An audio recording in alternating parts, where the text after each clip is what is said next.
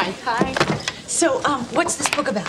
You didn't read this one either? Well, I was gonna, but I uh, accidentally read something else. What? Vogue. I hated the book. All right? I have no idea what it's about, and the writer was clearly on drugs when he wrote it. I mean, it just it went on and on and on like it was written in a total hurry. If I handed in something like this, there's no way I'd get a good grade on it. I mean, it's boring and it's unorganized. And I only read 30 pages of it anyway. Well, that was passionate, albeit entirely misinformed. Who dares follow Miss Kelly's lucid analysis? It's required reading. With Tom and Stella. Episode number 83 Carrie by Stephen King. This episode is brought to you by Teenage Softies. It's the night of the senior prom. The Bates High School gym is alive with excitement. Everybody is there, even Carrie White. The girl no one likes. We're all sorry about this incident, Cassie.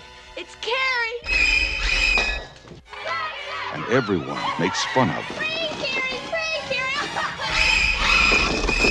The girl who lives in that creepy house with her crazy mother. Help the sinning woman see the sin of her days and ways. Show her that if she had remained sinless, the curse of blood would never have come on her. The girl with the strange power. If I concentrate hard enough, I can move things. But tonight, no one will laugh at Carrie. If you don't have a date for the prom next Friday, would you like to go with me? She's with the best looking boy in the senior class. He's trying to trick me again. She'll be voted queen of the prom. You know, I can make sure that you don't hurt Carrie White anymore. For Carrie, it will be a dream come true. For everyone else, it will be a nightmare. Carrie. A new film by Brian De Palma. Based on the chilling bestseller. Starring Sissy Spacek, Piper Laurie, and introducing John Travolta in his first motion picture role.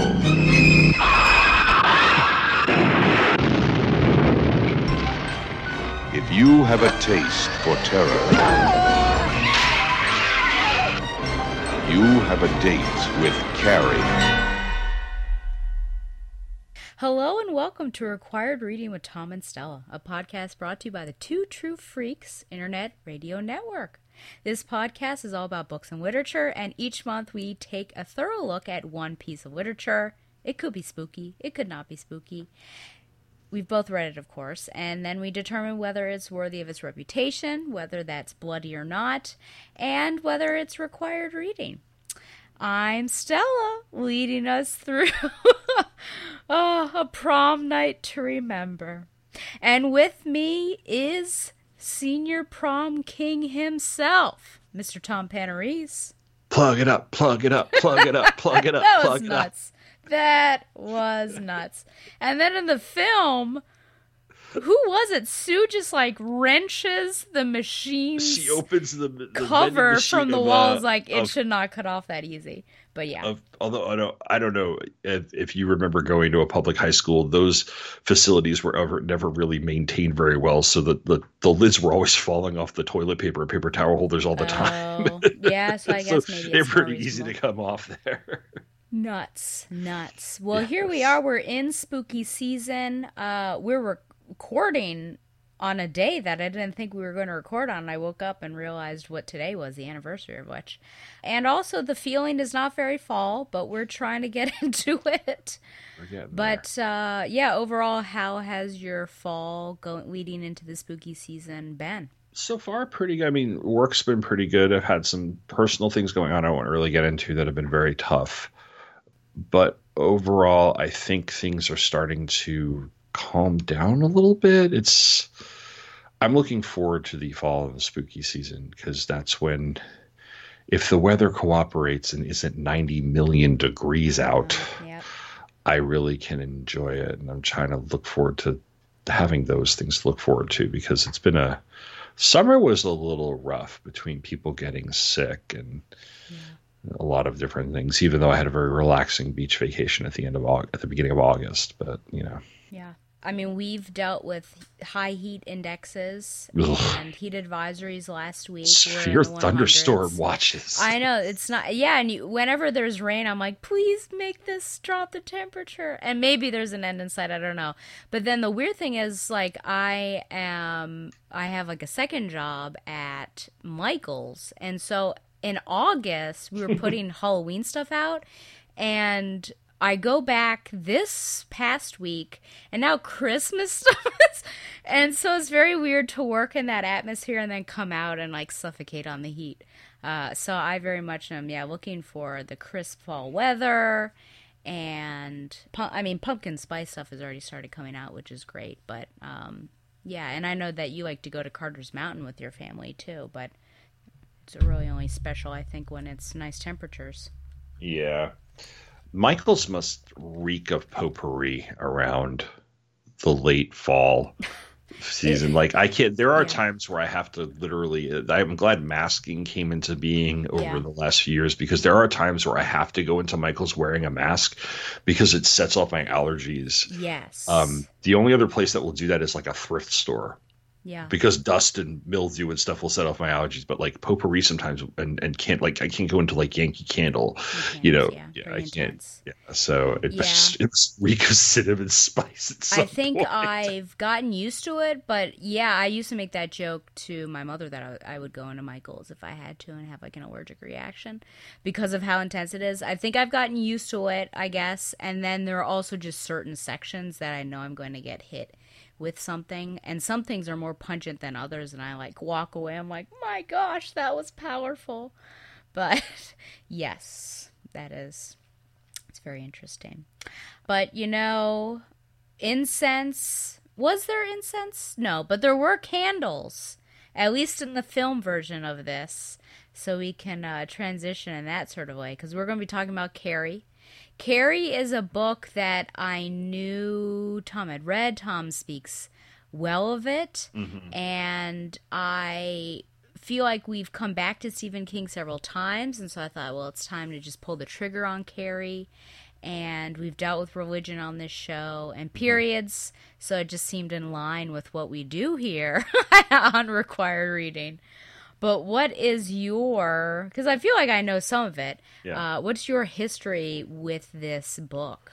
I'm probably not the only person in my generation to say this, but my history with the book starts with the film from 1976. Um, I first heard of it by, again, how was I able to watch this movie when I was this young?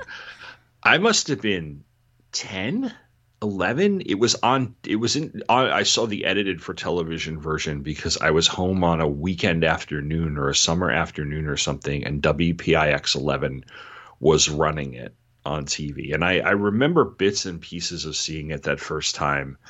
I certainly remember some of the scenes where she was thrown into the closet in the in the kitchen. I remember the scene where she kills uh, John Travolta and Nancy Allen by having the car flip over and explode. Um, and I remember telling my dad I was watching this movie, and he didn't big an eye. I was like, "Oh yeah, it's a good movie." So I must have been a little bit older than like eight or nine.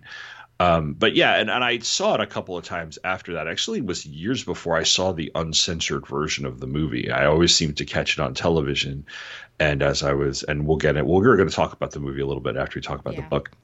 Um, I first read the book in my senior year of college. Um, it was not assigned to me or anything. I think I just happened to be at a bookstore, a campus bookstore, or Borders, or Waldenbooks, or something, and came across it, and, and it was in like you know a five ninety five mass market paperback. You know, like the you know the ones you tend to buy, and I was like, I've never read this. Oh, I've heard really good things about this, or whatever, and I picked it up, and I remember reading it the spring of my my senior year because it was uh, that was would have been the spring of '99, and just devouring it and being like blown away by it, and then um, this is the second time I've read it. I hadn't read it since 1999, and uh, this I, I was reading. I did. I don't know what happened in my original copy. Either somebody borrowed it and never returned it, or it got lost in a yeah, or it got lost in a or in, in, the shuffle of a move. It got given away or whatever. So I went and bought. Um, I think the same copy you had for this, which is it's a sort of purplish cover with a rose oh, that has a skull in the yeah. middle of it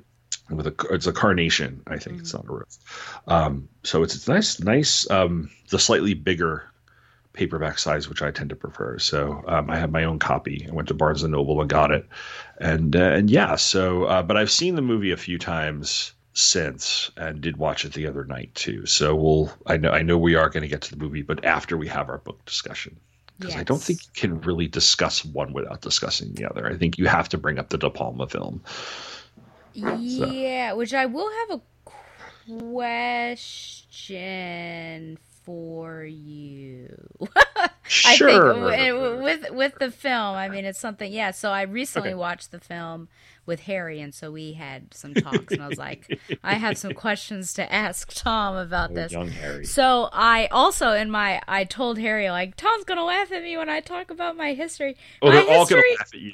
They're all gonna laugh. They probably are. They're all gonna laugh at you. They're all gonna laugh at you. Yes, thank you, Mama. My history is carried to the rage. I've seen that movie, and I have a little bit of an anecdote about that movie, but I'll save it for later. Okay, I can't wait. I don't know why. Okay, but it was on, you know, if I think about network TV and you compare USA to TNT, I always thought USA was like the racier of the two. I think and, so. Yeah, and USA would have these sorts of films. Uh, I feel like I watched C- Cruel Intentions for the first time on USA, mm, yeah. and Carried to the Rage came on, and I watched. I feel like I've watched that film a couple times. Yeah. Uh, of course, I did. I don't know that I've ever watched it unedited, but that was like my first experience.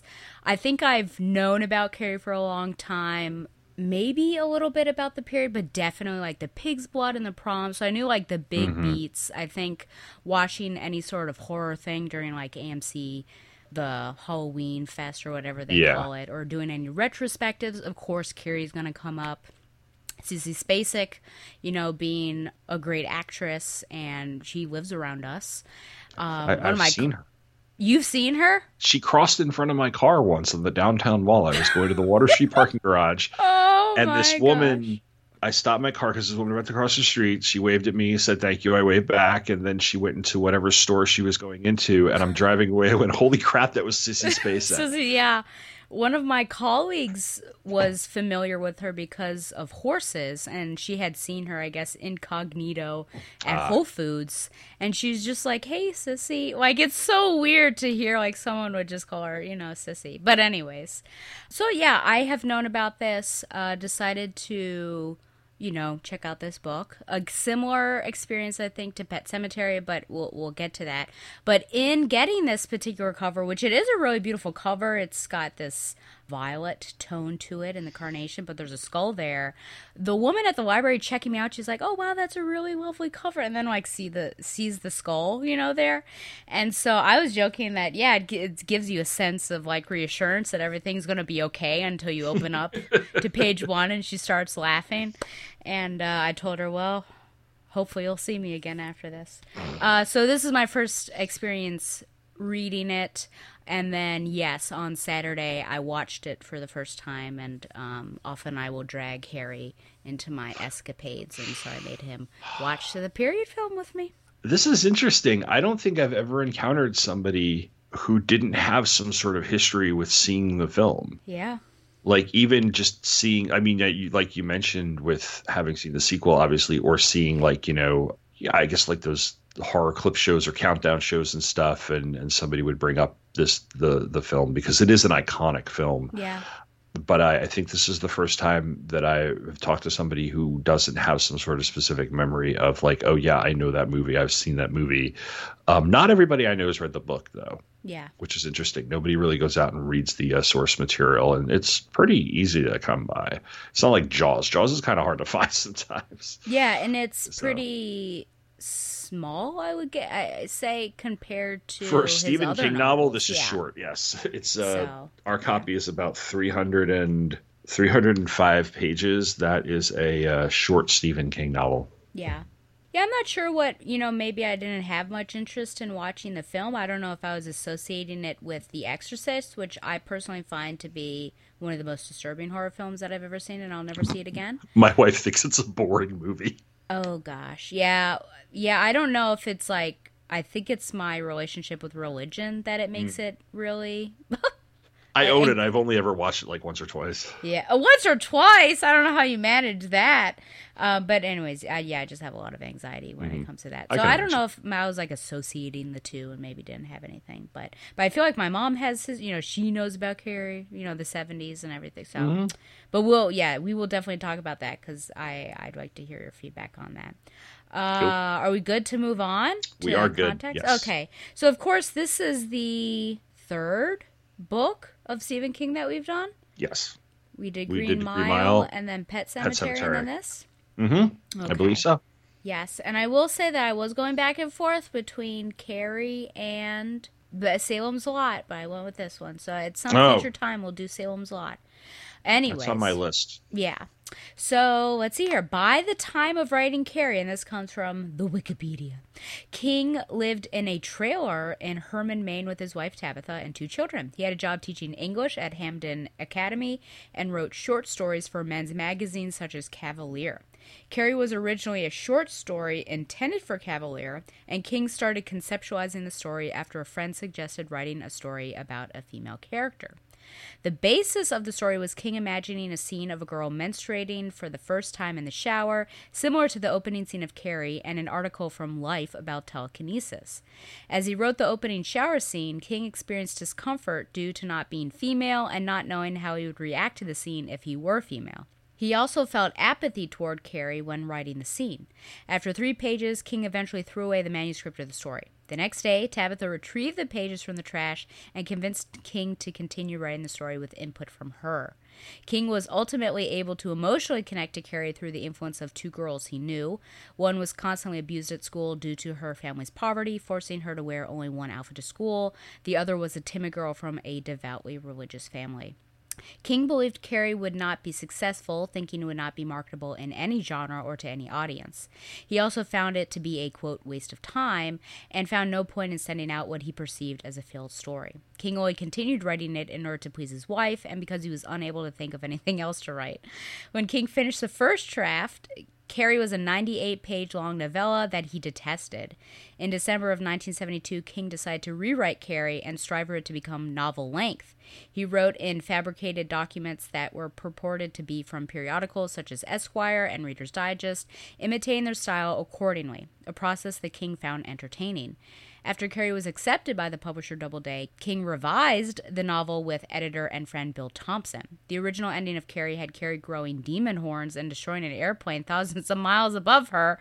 Thompson convinced King to rewrite the ending to be more subtle. Yeah, that was a bit too much there. Thank God for an editor. Good. Thanks, that Bill. sounds yeah, horrible. Yeah, yeah. Oof. Uh, reception. The hardback edition of Carrie sold modestly. It was not a bestseller. Sources of the number of sales for the hardback edition vary, ranging from 13,000 copies to 17,000. In contrast, the paperback edition sold exceedingly well. In its first year, the edition sold 1 million copies. The sales were bolstered by the 1976 film adaptation, totaling 4 million sales. Carrie became a New York Times bestseller, debuting on the list in December of 76 and remaining on it for 14 weeks, peaking at number 3. Carrie received generally positive reviews and has become a fan favorite. Various critics considered it an impressive literary debut. Newgate Callendar of the New York Times stated that despite being a debut novel, quote, King writes with the kind of surety normally associated only with veteran writers, end quote. The Daily Times advocates Ina Bonds considers the novel an, quote, admirable achievement for a first time novel, and Kirkus Reviews believes that the debut novel is handled well by King with little nonsense. Bob Cormier from the Daily Sentinel and Leominster Enterprise believes that the novel could have failed because of the subject matter, but didn't, and thus finds King to be, quote, no ordinary writer. Various critics wrote that the plot will scare readers, with Library Journal declaring the novel a terrifying treat for both horror and parapsychology fans. And that was a quote. We've got Mary Shedel of the San Francisco Examiner, uh, saying that Carrie goes far beyond the usual limitations of the horror genre to deliver a message about humanity. Uh, Publishers Weekly praised the novel for a sympathetic portrayal of Carrie, but Booklist stated that reading the novel required a willing suspension of belief and taste. Retrospectively, Carrie has received appraisal. Michael R. Collings and Adam Nevill declare that the plot holds up decades after publication, which is certainly something that we can discuss. Collings uh, attributed it to focus and conciseness, and Nevill attributed it to the characterization and structure. I feel like I keep I could keep going on with all of this, um, but it's generally it's mostly positive, I would say. Legacy wise, uh, Carrie launched King's career as an author. The $200,000 that King received when Carrie was accepted for mass market publication allowed King to quit his job as a teacher and become a full time author. I think that's Tom's dream. The novel established King as a horror writer that wrote about the supernatural, the dark, and the bizarre. Following Carrie's publication, King underwent a six month period of prolific writing. During this period, he wrote rough drafts for Blaze and Salem's Lot, the latter of which became his second published novel, being published in 1975. Both Carrie and its 76 film adaptation brought King into the mainstream, and he has since become one of the most successful authors in the modern era, with his novels consistently becoming bestsellers. For decades prior to the 1970s, horror literature had not been in the mainstream. The last novel to reach the publisher's weekly bestseller list was Rebecca. That's interesting. I wonder if we consider that horror, but we'll we'll move on because we did cover that. Gothic. Uh, yeah, like yeah, gothic. I suppose so it's, so. it's gothic horror. Yeah. It, it, kind of crosses over with the Edgar Allan Poe variety of Yeah. horror, and, and it ha- owes a lot to the. So it's horror adjacent, or yeah. You So know, it's interesting. Forty. It took thirty years for another horror Yeah. novel to reach. Yeah. Yeah, because there's a couple of ones like by Shirley. There's like a Shirley Jackson novel in there, The Haunting of Hill House, or something like that. That's like straight up horror novel, but I don't think it, it was a, as a bestseller as uh, Rebecca or Carrie were. Yeah. Carrie is credited as one of four novels to result in contemporary mainstream interest in horror literature. This interest was especially bolstered by their respective adaptations, allowing these novels to become bestsellers. Carrie has been influential among contemporary horror writers, with writers such as Smith and Sarah Lotz claiming to be influenced by Carrie, and author Jeff Vandermeer said of Carrie's influence, Quote, Carrie changed the paradigm by announcing a very American form of horror that broke with the past. That process might have been ongoing anyway, but, but a lot of horror and weird fiction was still in a kind of post M.R. James slash Lovecraft mode of parchment and shadowy alleys and half seen horrors, and here was King dropping buckets of blood over everything and making characterization both more relaxed and more contemporary, but just as sophisticated, if more naturalistic, less styled. End quote. Carrie has received three film adaptations and a musical adaptation. The first, directed by Brian De Palma and starring Sissy Spacek, Sissy Spacek, as we've talked about, in the title role, was released on November 3rd, 1976, to critical acclaim and commercial success, and is considered a noteworthy example of 1970s horror films and a major factor to King's success. A sequel to the 76 film adaptation titled The Rage Carrie 2 was released in 1999 to mixed reviews. From May 12th through the 15th, 1988, a musical adaptation was performed five times by the Royal Shakespeare Company at the Virginia Theater before closing. It was a commercial and critical failure, losing more than $7 million, among the most expensive failures by Broadway theater. It's a nuts story.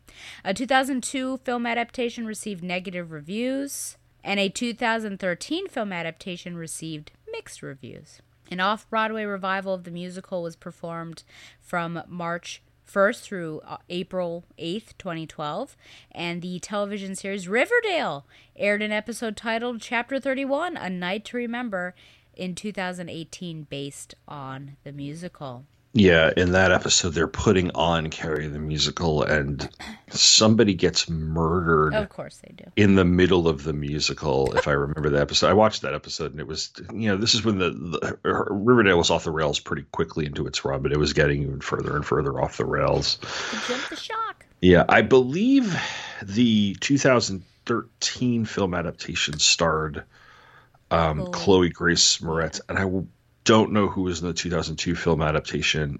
No, Angela Bettis was the name of the. and I don't know who she. She is known for various. She was in Girl Interrupted as a small. It looks like she's done a lot of small roles in various um various TV, and I think I want to say the 2002 version was a was a TV movie too, but I'm not sure. All right. Okay. Yes. Well, I was uninterested in seeing the remake. It might be on HBO Max. So Carrie is on HBO, or it's just Max now, and Carrie 2 the Rage is on Max. Mhm. So and the, the remake is on Max as well. Ooh, so it would be for free. I don't know. It doesn't seem as interesting as Pet Sematary, the remake. Same. I don't know if it's worth my time. I'll Yeah, I, I had no. I, I like Chloe Grace Moretz, but I'm like I had no interest in. yeah. Well, you love the first one so much. I do love the first one, but like I just I, I like her as an actress, but I don't think she's the right person to play that role because she always played these smart ass girl roles. Oh, and I don't see her playing somebody as naive as Carrie White because she was Hit Girl, and then she shows up on like Thirty Rock, I think it was. Elle Fanning might have worked. Well, the we issue, could debate that for a time. maybe Elle.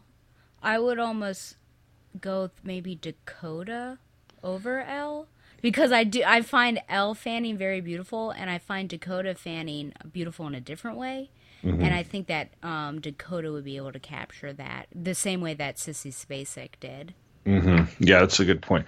We can get into the difference between uh, the way she is described in the novel Yes, versus yeah, uh, versus Sissy Spacek in the yeah, because it is very different. Yes. And then even in the novel it transitions too with yeah. Definitely. Yeah, so I will let you get to the plot. Sure, synopsis. sure, yes. Lots to talk about. Apparently, Tom's like itching. He's itching and raring to go. Okay, here we go. Plot synopsis, also from the Wikipedia. Listen, friends, I've been lazy this entire show, this entire, I don't know, run of our thing, and now I'm just in the midst of writing my thesis, so I'm going to continue to be lazy. So thank you, Wikipedia. Okay, here we go. In 1979, Chamberlain, Maine. Carietta, Carrie White, is a 16 year old girl ridiculed for her frumpy appearance and unusual religious beliefs, instilled by her despotic mother, Margaret. One day, Carrie has her first period while showering in the girls' locker room after physical education class. Carrie is terrified, having no understanding of menstruation, as her mother, who finds sexuality sinful, never taught her. While Carrie panics, her classmates, led by a wealthy, popular girl named Chris Hargensen, mock and throw tampons and sanitary napkins at her. The gym teacher, Rita Desjardins, has that which they changed her name to Collins in the film, and I think it's because they didn't want to deal with that last name. But anyway, Well, I always thought it was Desjardins because Oh, it's French, but yeah, but that that might just be me. well, But either way, yes, it's Miss. her- yeah, Betty Buckley plays Miss Collins. Yeah, yeah. So the gym teacher, has Carrie compose herself and sends her home. I think she slaps her a couple times. On the way, Carrie practices her unusual ability to control objects from a distance. She recalls using this power when she was three to cause stones to fall from the sky. Once Carrie gets home, Margaret furiously accuses Carrie of sin and locks her in a closet. The next day, the gym teacher, Ms. D, we'll say, uh, reprimands the girls who bullied Carrie and gives them a week's detention. Chris refuses to comply and is punished with suspension and exclusion from the prom, and I will add that the gym teacher got a little physical with her. After her influential father fails to reinstate her, Chris decides to take revenge on Carrie. Sue Snell, which we're going to talk about, another popular girl who bullied Carrie in the locker room, grows remorseful and asks her boyfriend Tommy Ross to invite Carrie to the prom instead. Carrie is suspicious, as she should be, but accepts and begins sewing a prom dress. Meanwhile, Chris persuades her boyfriend, Billy Nolan, and his gang of greasers to gather two buckets of pig blood as she prepares to rig the prom queen election in Carrie's favor. The prom initially goes well for Carrie. Tommy's friends are welcoming, and Tommy finds he is attracted to Carrie as a friend. That's interesting. It says as a friend. Could be something more. We don't know. Chris successfully rigs the election, and Carrie and Tommy are elected prom king and queen. At the moment of the coronation, Chris from outside pulls the lever, uh, just like in all those Instagram things of wrong lever. From outside, dumps the pig blood onto Carrie's and Tommy's heads. Tommy's knocked unconscious by one of the buckets, and it says here he dies. I don't think he technically dies until the electrocution. Yeah, I always thought that he died in the fire in the gym, not because Yeah. of the concussion he got from the uh, pig's blood. Yes, yeah, I would agree. The sight of Carrie drenched in blood invokes laughter from the audience. Again, I have a question about that. Carrie leaves the building humiliated. Outside, Carrie remembers her telekinesis and decides to enact vengeance on her tormentors. Using her power, she seals the gem, which activates the sprinkler system inadvertently electrocuting many of her classmates and causing because of the band's equipment and causing a fire that eventually ignites the school's fuel tanks destroying the building in a massive explosion. Only a few lucky staff and students escape Carrie, overwhelmed by rage, thwarts any incoming effort to fight the fire by opening the hydrants within the school's vicinity, then destroys gas stations and cuts power lines on her way home. She unleashes her telekinetic powers on the town, destroying several buildings and killing hundreds of people. As she does this, she broadcasts a telepathic message showing the townspeople that the carnage was caused by her. Carrie returns home to confront Margaret, who believes Carrie has been possessed by Satan and must be killed. Margaret tells her that her conception was a result of what may have been marital rape. She stabs Carrie in the shoulder with a kitchen knife. She was planning to do a little Abraham Isaac situation. And Carrie halts Margaret's uh, heart as she says a prayer. Mortally wounded, which I do wonder about that, Carrie makes her way to the roadhouse where she was conceived. Maybe. that was just a very interesting phrasing. Maybe she was conceived there. We don't know. She sees Chris and Billy leaving, having been informed of the destruction by one of Billy's friends. After Billy attempts to run Carrie over, she takes control of his car and sends it into a wall, killing Billy and Chris. Sue, who has been following Carrie's mental broadcast, finds her collapsed in the parking lot, bleeding from the knife wound. The two have a brief telepathic conversation. Carrie had believed that Sue and Tommy had set up the prank, but realizes that they were innocent.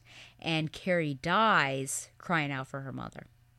A state of emergency is declared, and the survivors make plans to relocate. Chamberlain foresees Chamberlain foresees desolation in spite of government assistance and rehabilitation for the worker districts, but yeah, people are going to be leaving. Uh, Ms. D and the school's principal blame themselves for the disaster. I don't know how they survived, and resigned from teaching.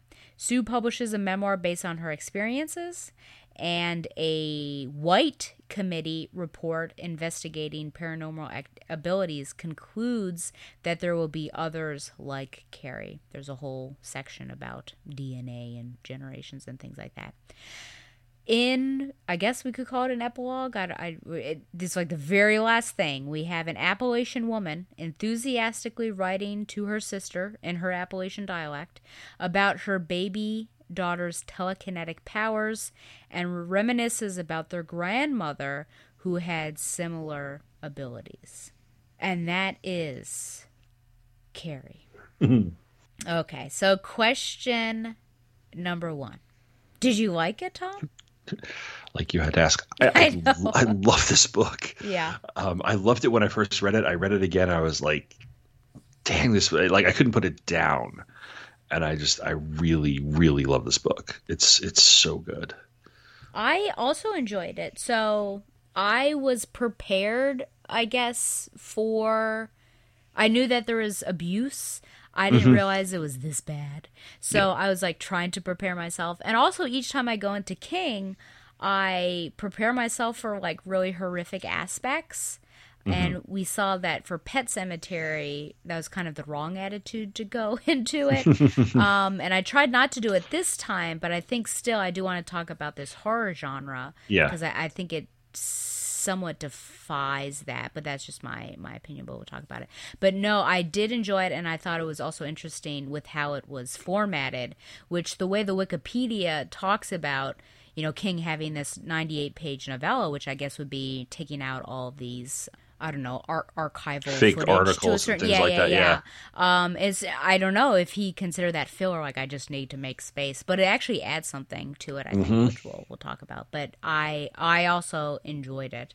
I was thinking Carrie was going to make it out alive, but I was wrong.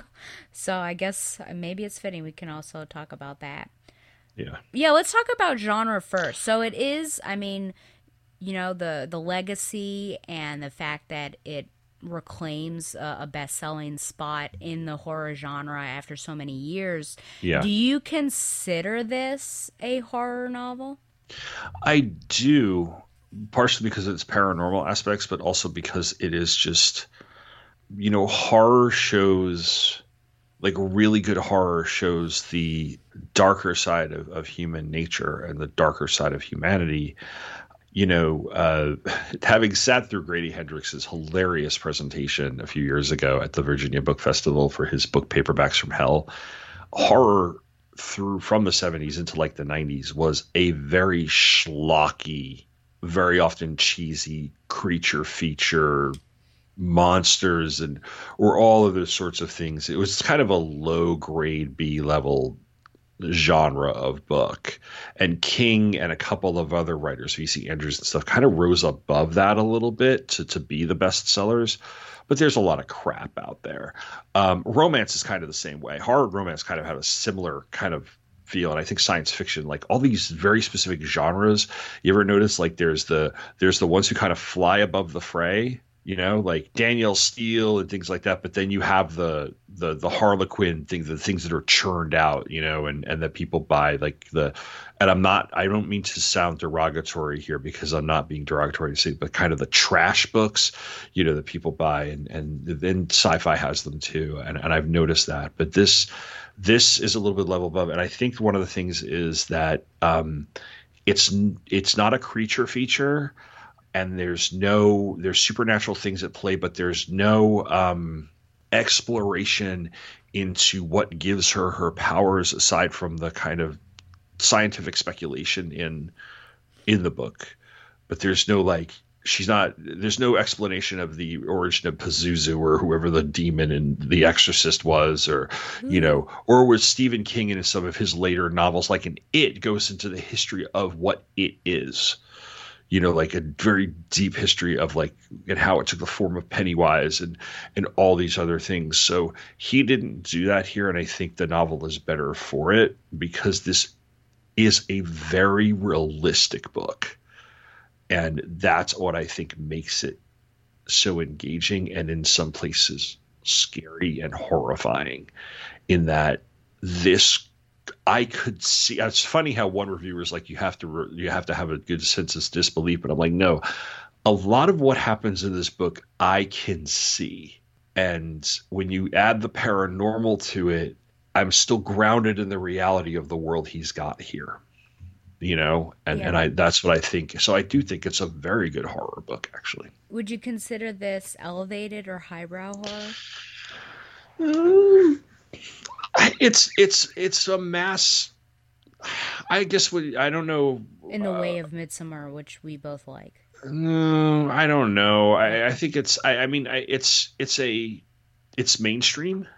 See highbrow highbrow to me suggests that really pretentious literary crap that, that sometimes is like really good but often is like jonathan franzen or david foster wallace or jonathan safran foer or something where it's like people writing because they love the sound of their own voice. Um i don't get king at least at this point because there are novels by king where it's like dude you you should have cut about 300 pages out of this like but I I think it's highbrow compared to a lot of the other stuff that you see from around that time because it's on a higher level. Yeah. But it's clearly for everyone. You know, you don't need you don't need a bachelor's in English to to get Carrie because that's not the point of the book. Yeah. I I agree. I really like your definition of horror. when I was talking about this with Harry, who might come up a lot in this conversation, um, he said, you know, horror is not just about being scared, which some people consider. And I'm like, that's true. I guess I just always expect this tension that you feel throughout the entire novel. And to a certain extent, I did feel that because I knew prom was happening. And I mean, mm-hmm. I think the first part is called Bloodsport. So it's like, you're like really getting set up for this, and everything happens with, within a short amount of time. I just look at this and Pet Sematary, which I argued like that was, I mean, that was all about grief. That this mm-hmm. is also like very much a character drama and you know how people are interacting with someone who is different. Yeah. What happens when you're constantly bullying something and then you know someone and they might act out? So I, I think i can get in line with your horror but i feel like there are other like subgenres to it as well. And it's mm-hmm. just not you know the shining i think is the novel and I've yet to read it. But The Shining is just like the the one novel I think that I've read of his so that I like thoroughly consider horror because yeah. I really was like nervous the entire time. It you know, it had those kind of creepy aspects. But yeah. perhaps I'm I'm giving a yeah. shallow definition of No, I I, I think I think you're right about The Shining. The Dead Zone, which I also recommend, is more thriller than horror, even though it has horror elements to it. Mm-hmm but it's, it's the dead zone is really really good too. Would you now? You know, I asked this several times. often when we have youths, you know, it's like 50-50 of me joking and me being serious. But would you consider this novel Bildungsroman? A coming of ah, age story. Buildings Roman, yeah, building. Yeah.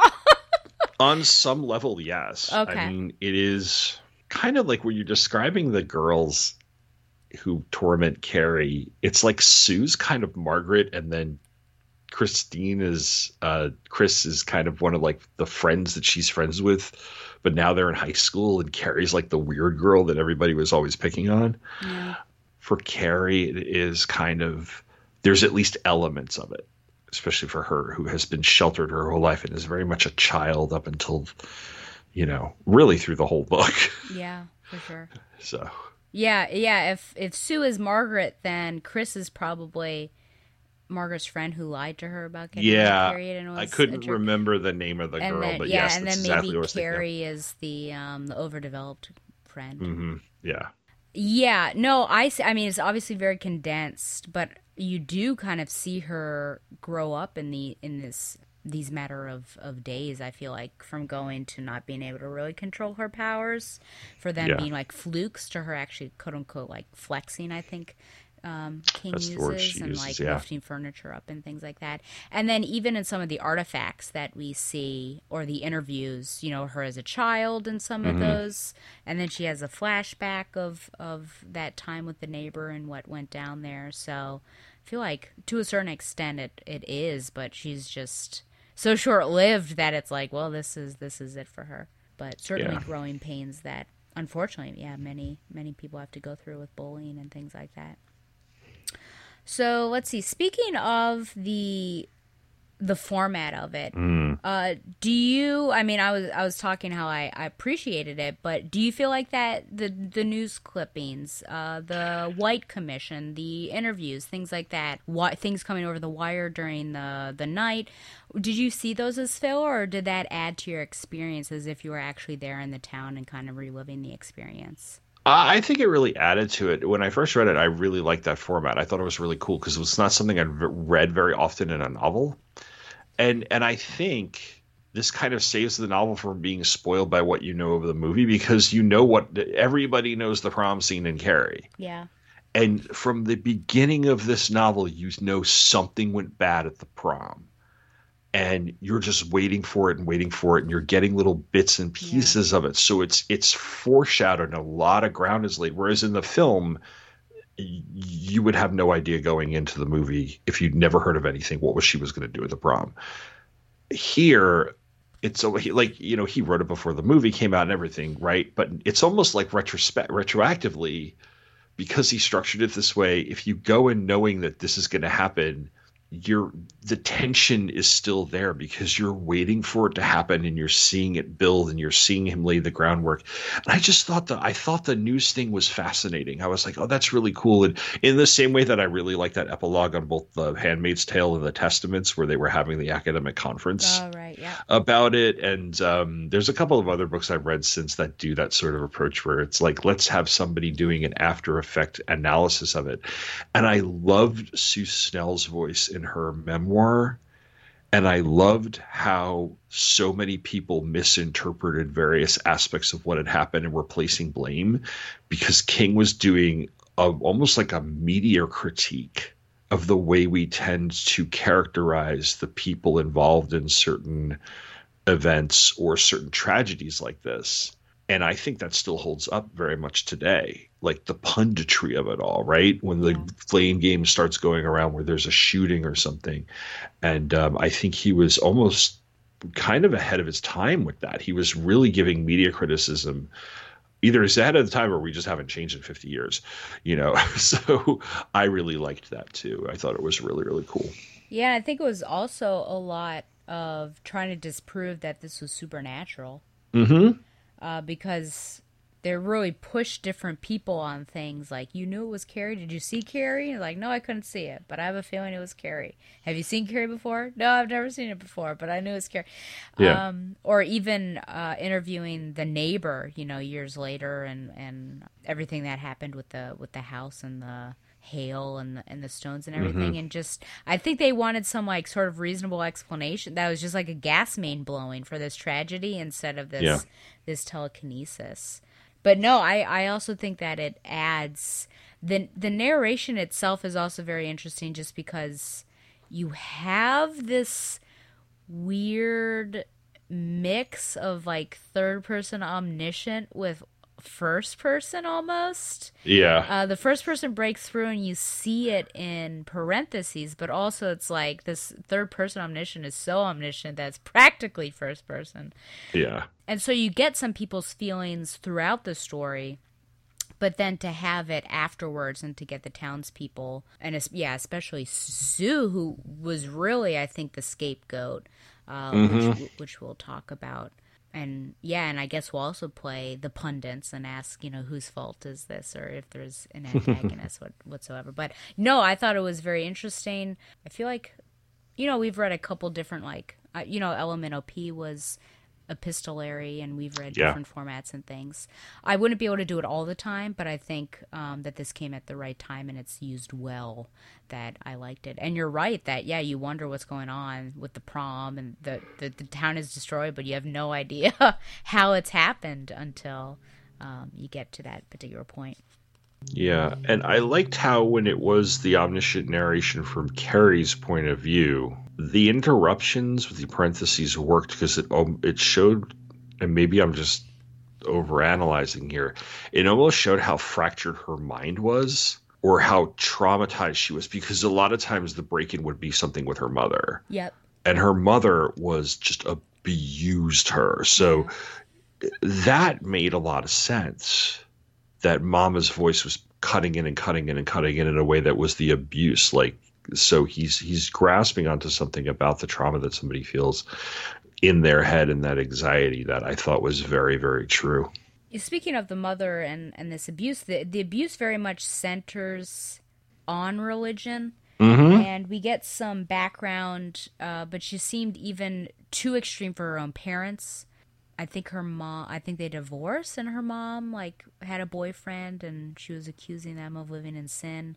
Correct me if I'm wrong. I'm pretty sure I think so, yeah. Um, and then finds an equally, I, I don't know, fundamentalist or extreme uh, man in Mr. White.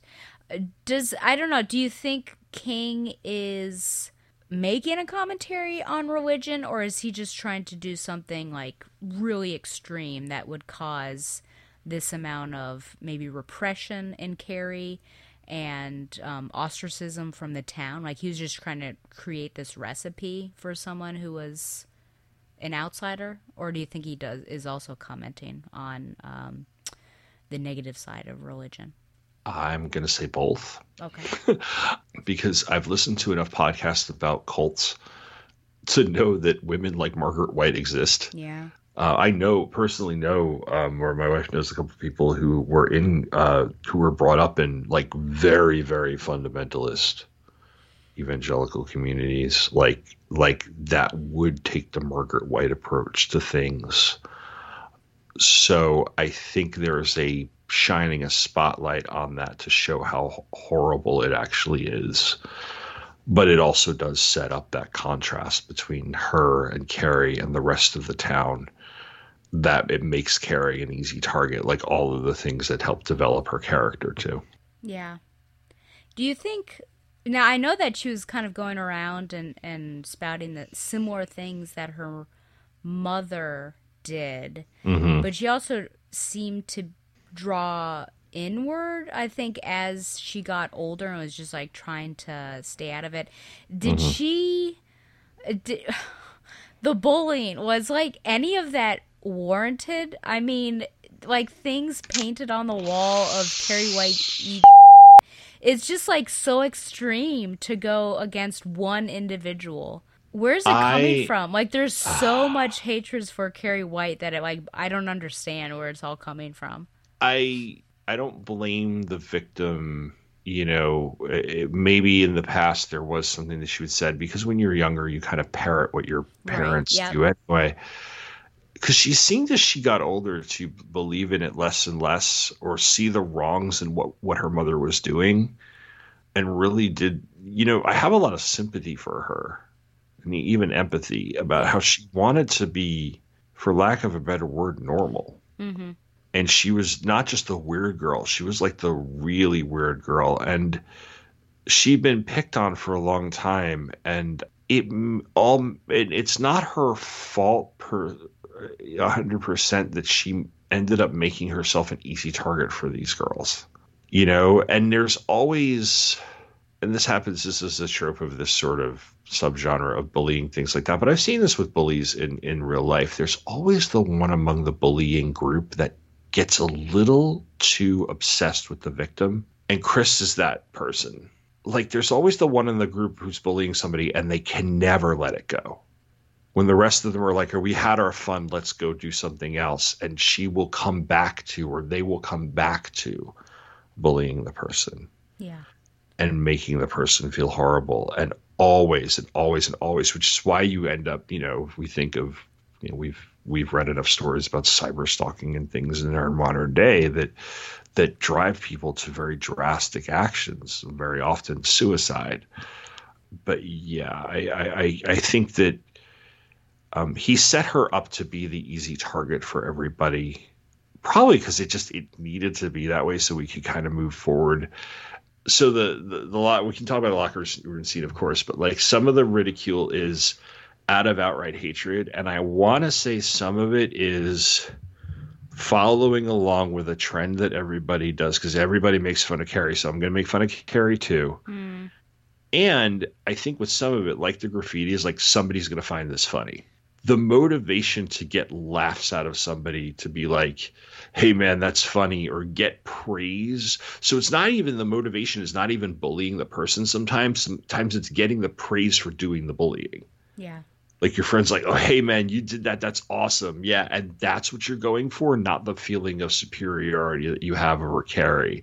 It's the feeling of validation you have from the other, uh, you know, assholes in the group. Yeah. And that, I think, that is very, very true through this book, too. It's just nuts to like read everything that she went through and be like, this is a 16 year old girl who's probably had to deal with this for her entire life. Yeah. It's just like so extreme. And like everyone's against her. There was like not one person on her side. And so it's, I mean, I 100% do feel empathy towards Carrie. I mean, there's some, she's getting it from all sides. I mean, she, there's Yeah. no safe space for her, um, except maybe, well, I was going to say on the walk home, but even that kid was bullying her. Yeah. So, yeah, no, I don't blame her at all. It's just like weird that, you know, some harmless things of maybe, you know, oh, you know, your your pillows, your soft pillows or whatever they were called. Your, Um, your, uh, your dirty pillows. your dirty pillows are showing, you know, to Yeah. to decide to hold on to that for years and, Yeah. and go after her. There's a there's a Boo Radley-ness to her as well. Oh. and I think that's part of it because, like in To Kill a Mockingbird, they're always making fun of Boo Radley. Atticus is like, you shouldn't do that, but Boo Radley becomes like, you know, we could we'll have that we'll have a discussion of that book at some point, but I think there's a little bit of Boo Radley in Carrie, and uh, you know, I think he's he's taking from that type of character too. Just in terms of the religion, I guess I do. I only worry in these sorts of representations of religion how much people kind of believe it, you know, wholesale, and they don't. I guess also, you know, like like they would look at it and be like, oh, look at those. That's what those Christians do. Because then, Mm. you know, in the real world, we go outside and maybe there'd be someone telling us we're going to hell holding a big sign up, which you know happens. I don't know if Mhm. it happened at Baltimore Comic Con for you, but they usually are around there. Uh, so Mhm. there are those people, and that like makes me worry that you know those are the the extremists. Don't please don't believe that that's everyone. like the like the Westboro Baptist Church types or or the Duggars. That's who I think of when I see Margaret White. I Yeah. don't see your mainstream pick your denomination, you know. I don't see the mainstream. I think some of the mainstream denominations have shifted in some respects to the more extremes, but I think that's a much larger debate we can get into. But what I see here is your Westboro Baptist Church, your your Duggar types. You know, what are they the what the hell do they call themselves? The branch. Quiverful. Yeah, the branch Davidian. You know, like yeah. So like kind of sticking to a very very strict interpretation of things. And so You can, yeah. I mean, listeners can only take my word for it that it, it's not all of us. I promise. A, a dark question, dark question. Mhm. When I was reading this, I did think about, uh, unfortunately, just in the world that we're living in, all of the school shootings that we have. Mhm. Uh, you know, thinking even back to to Columbine. Do you feel like there's kind of that? I mean. In the Wikipedia, which we don't know, we don't know his mind. I don't know what happened in the '70s. I should have done research about, how- you know, what sort of school shootings had been going on around that time. But could you kind of see that that this would you know if we took the supernatural element that it could be a layered or or like a metaphor for that sort of thing happening or just is that just where my mind is now because that is just current events for us I think it was prescient because I don't think there are a lot of school shootings that you can attribute to people in the 1970s. The most famous one I know of is a young woman who started firing at students at an elementary school, and she gave the reason as I don't like Mondays, and that's where the Boomtown Rats song comes from. oh It's about her, but I think you have a few that happen over the course of the 70s. It's not until the very late 90s where these, what we know of as them today, come into play. Columbine is misattributed to bullying. And if anybody who ever wants to read about Columbine, there is a book called Columbine by Dave Cullen, who was a journalist for the Denver Post. It is an outstanding account of everything and his investigative journalism into, you know, the two people who committed this where it wasn't a straight up bullying revenge. Now there were school shootings around that time where a kid brought into gun and shot at a couple of people who were bullying them. And that's where I see this book and stuff. Incidentally, there is a book of his that was written under the pen name of Richard Bachman because that was when he was those were like his non-horror novels and then eventually he got kind of outed as Richard Bachman. It was called Rage. he got outed as Richard No, yeah, he- he was published- no it's he- just a funny phrase Yeah, I know. It, it, it was it was like, hey, this is actually Stephen King, and it became oh, but there was a book called Rage, which is he took out of print because it had been on the shelves of a few people who had committed school shootings or violent acts in schools because it was about a kid taking hostages into the school and committing the school shooting and um back in he wrote it back in the 70s and uh and he was like i don't want this out there any more than it already is because it's becoming associated with these events. And i just don't you know he like he he he smartly said no you have to pull this because even if it's not directly influencing it it's i don't want it uh, out there. But this i can see. I can see how people would look at this and, and think of that especially in our modern in our modern context of this person who essentially snaps yeah you know Absolutely. So yeah, let's get into quote unquote the fault Mm. and also antagonists and things like that. So you've already brought up Chris, and as you were talking, I was thinking about that conversation between the principal and her father, Mhm. and it's like a back and forth. They basically whip out their penises, Yes. and uh, the principal said like, "This is not the first time," and then you hear about all these terrible things that Chris has done to other people. So I wonder if you would. do you think Chris is? I never understand the distance, the difference, but a sociopath or a psychopath. Do you think she's like one of these? Because it seems like she lacks empathy. Uh, on some level, yeah, she's kind of a Heather Chandler, you know, where she is she rules the place because she's got her little flock of followers. Um, she is the closest thing this this uh, but she is the essentially the villain if we have a villain of this book, Mm-hmm. and she's an awful person, Well, yeah. you know, and and she uses but you know, there are kids like that. I think we both come across those kids who are like, my dad can get you fired type of kids Yep. And dad or or who know that dad's going to march in or mom's going to march in and when the principal i was shocked the principal had the cojones to actually stand up to the guy Yeah. we've both had administrators who fold like a who fold at the sight of a lawsuit possibility Yeah. the fact that he turned around and said wait a second here's the laundry list of crap your daughter has done that you've gotten her out of and her father was like quietly kind of retreated from that and that's when chris decided she was going to take matters into her own hands um, but yeah she's she's a pretty awful person i, I didn't i did not like her at It's, all it's hard to. No, I do want to get into something, of course, with Billy. I will say, in terms of the principal, I think because that ch- section starts with like he knew he was, it was like inevitable. That I think he had been doing some side research. Because I think the gym teacher probably told him what happened. Yeah. And then he probably started doing some stuff to prepare for it. Uh, because I think off the cuff, there's no way that he would have he would have been able to do that. it was almost predictable it's like Yeah. she's going to bring her father in here Yeah, yeah, yeah. father's a bigwig lawyer who likes to swing his penis around around the town you know so i got it prepared for that yeah Yep.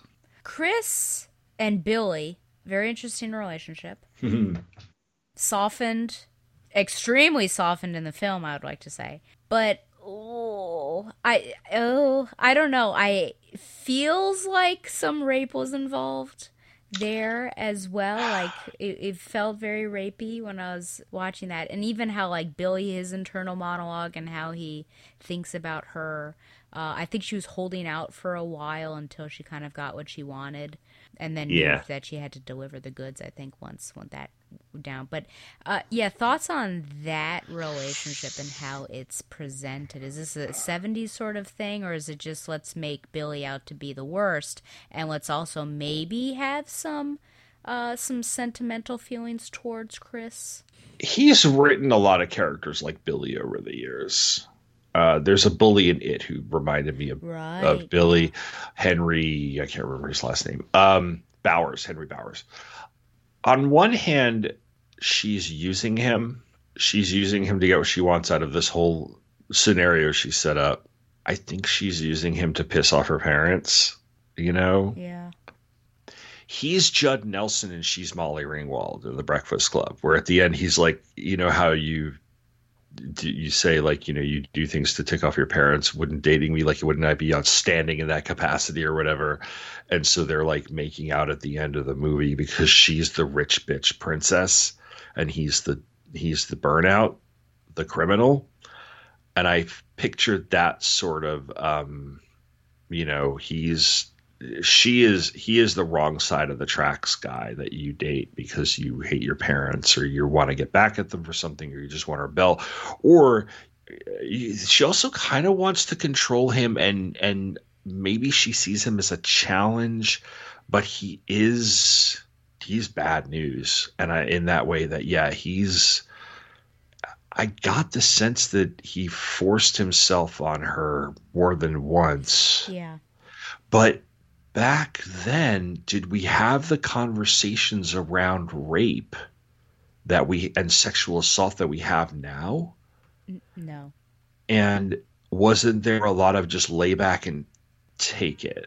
So it seems very realistic for the time. And I think there are some people who unfortunately still, I can picture this happening today too, in certain uh, sectors of the of the of the country, the population. But yeah, I think this is very much of it's very accurate for the time where I don't know if people would have really called it rape back then. And it's it's a romantic romanticis romanticization romanticization. Zation? Yeah? yeah, it just sounds weird. Yeah. In in a way that's similar to Scarlett and Rhett Butler. Mm. Right? Because that whole the staircase, um, she's Mm-hmm. saying no, no, no, and then kind of like gives in to it and is like seen as very romantic. That scene in the book is like different, uh, I will say. But you know, I, I think In Gone of- with the Wind? Yeah, in Gone with Okay. the Wind. So it feels like that, like she's fighting against him, but then it's like really hot. Um, so they get together. The Margaret White when she's talking about Yeah. that, um, she's like, I said no, and but he like forced, and then she's like, but it was really hot. So it's like it really is rape, but it's also turned into this like hot kind of like. Yeah, you know, I'm saying no, but I really mean yes, which is really problematic. Well, and and, and Yeah. Piper Laurie's recitation of those lines in the movie is really good. Uh, yeah, that was like the only sort of- verbatim section from the book. yeah, book. and she's like, and she gets this sort of weird, like this is horrible, but this raw something in there that's like vulgar and like oh, it's just it's it's uncomfortable, and and there's something in Chris and Billy that's like yeah, it's it's it, it's it's so not right, yet at the same time I can picture this Yeah. And he's and he's like he really doesn't care about her No. because like at one point he's like i would have dumped the pig's blood on her Yes, I Yeah, think like- yeah. Once he he he seemed to like worship her to a certain extent, like at the beginning. I Mhm. think once she gave the goods, I think it was like, oh, now I can dismiss you, kind of thing. uh, which is also typical Yeah. right like you know i i got what i wanted so i'm done with you you know you're a conquest in that sense i think is is what how he views it and stuff and he gets his greaser redneck friends to help him out and stuff like that Yeah. His greaser friends, yes. Uh, which he's fine uh, making them take the rap for it. Yeah. Doesn't even matter. mm-hmm. Would you blame what happened on Chris, Chris and Billy, Chris or Billy? Partially, yeah. I mean, they're the ones who set the prank up. If if it hadn't happened, they wouldn't have triggered Carrie. You know. Yeah. So in the film, several of Chris's friends are in on it. Yep. In the book, it's just Chris, Billy, and Billy's stupid friends, Yep. and that's it. So there, I think in the book that you have more to blame. Chris and Billy share more of the blame because nobody, but nobody was going to do anything to Carrie at the prom. No. And even I think Billy's friends were like, "This is a little big too much." Once he's smashing Sal's heads. Yeah, yeah. Even there, again, there's the one guy who keeps taking it too far, and the rest of everybody's just kind of like, you know, they're going along with it because they're actually kind of a little scared with him. And once they got out of the situation, they're like, all right, I'm washing my hands of this. Yeah. Yeah.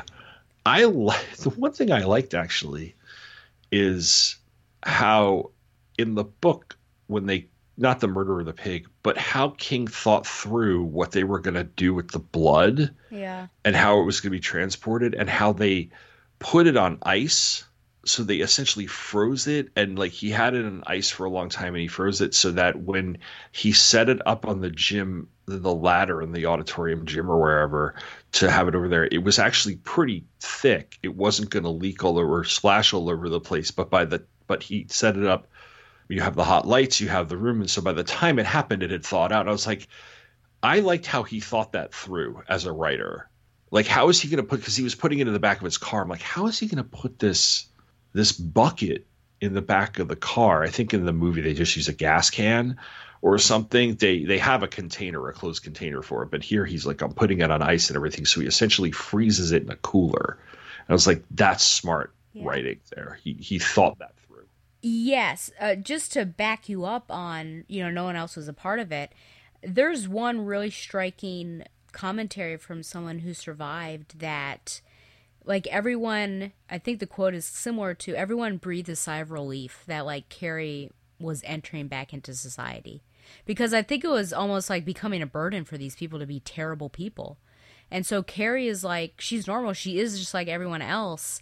And so everyone's like, oh, look, you know, we don't have to play this game anymore, you know, and, and, do this terrible thing. And, and I feel like a weight was lifted off of them, uh, which I think just goes to, to show, yeah, that they want to know part of it.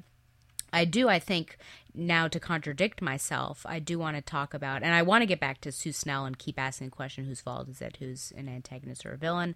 But there is laughter it at the prom.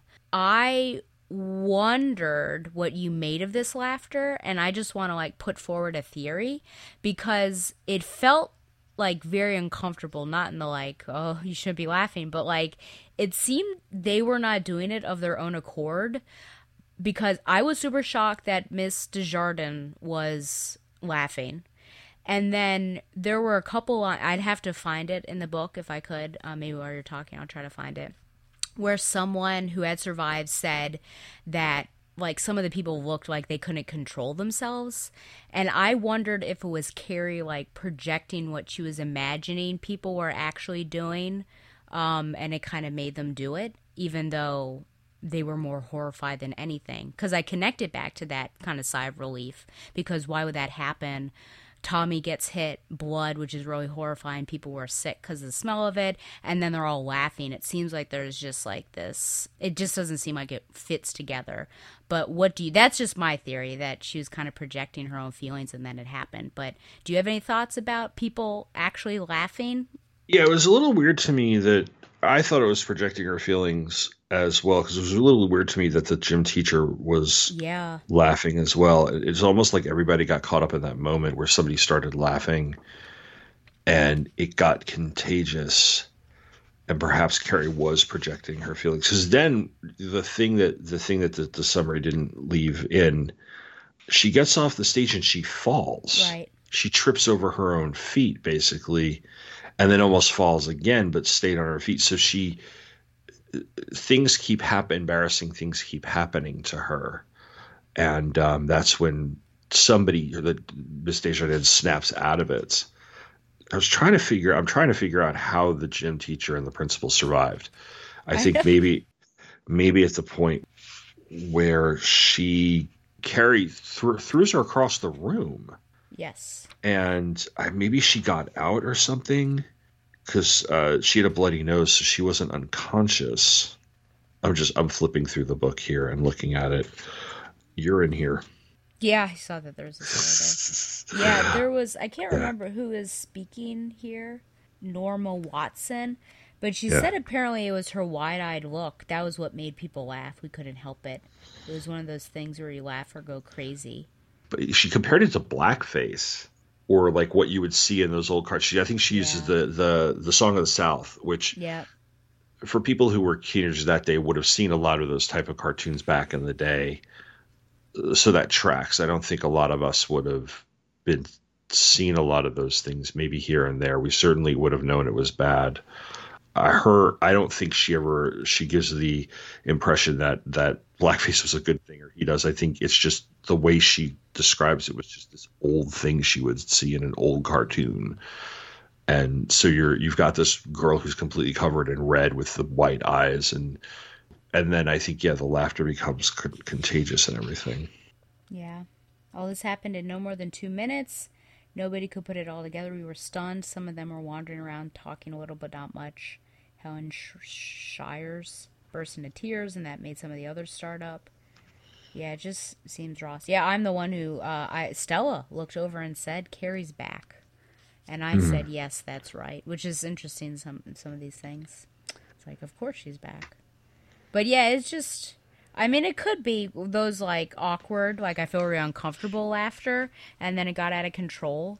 But even in the film, initially they're not laughing. It's mm-hmm. all like Carrie's believing, and also her mother's they're all gonna laugh at you. Yeah. Um, and this kaleidoscopic uh, look, and then the girl who is one of the victims of Michael Myers, PJ Soles. Yeah, wears a hat everywhere, yep. even at prom.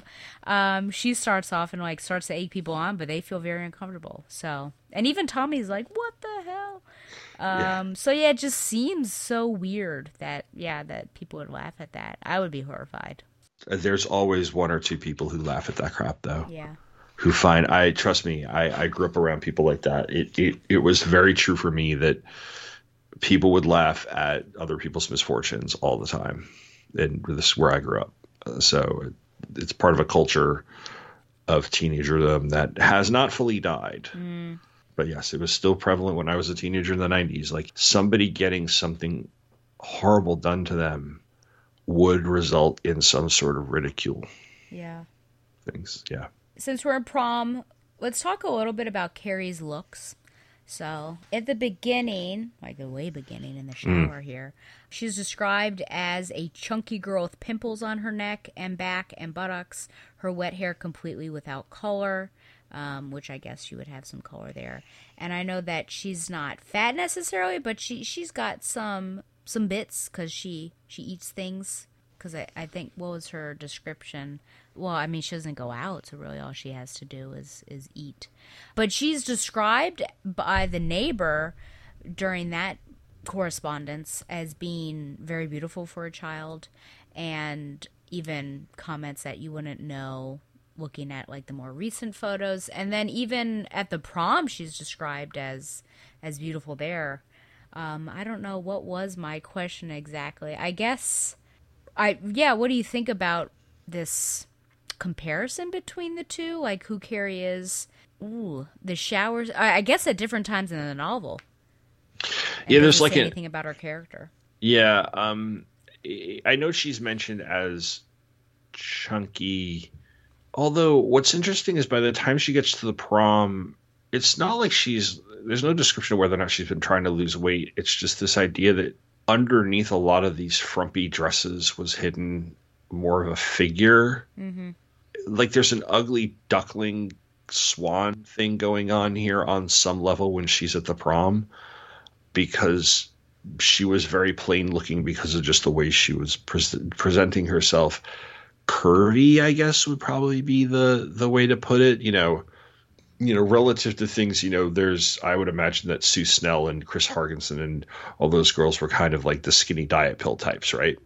yeah So in in the context of comparison, she's chunky, you know, but I, I don't think, but I think he he kept it so that there was that sort of negative description of her.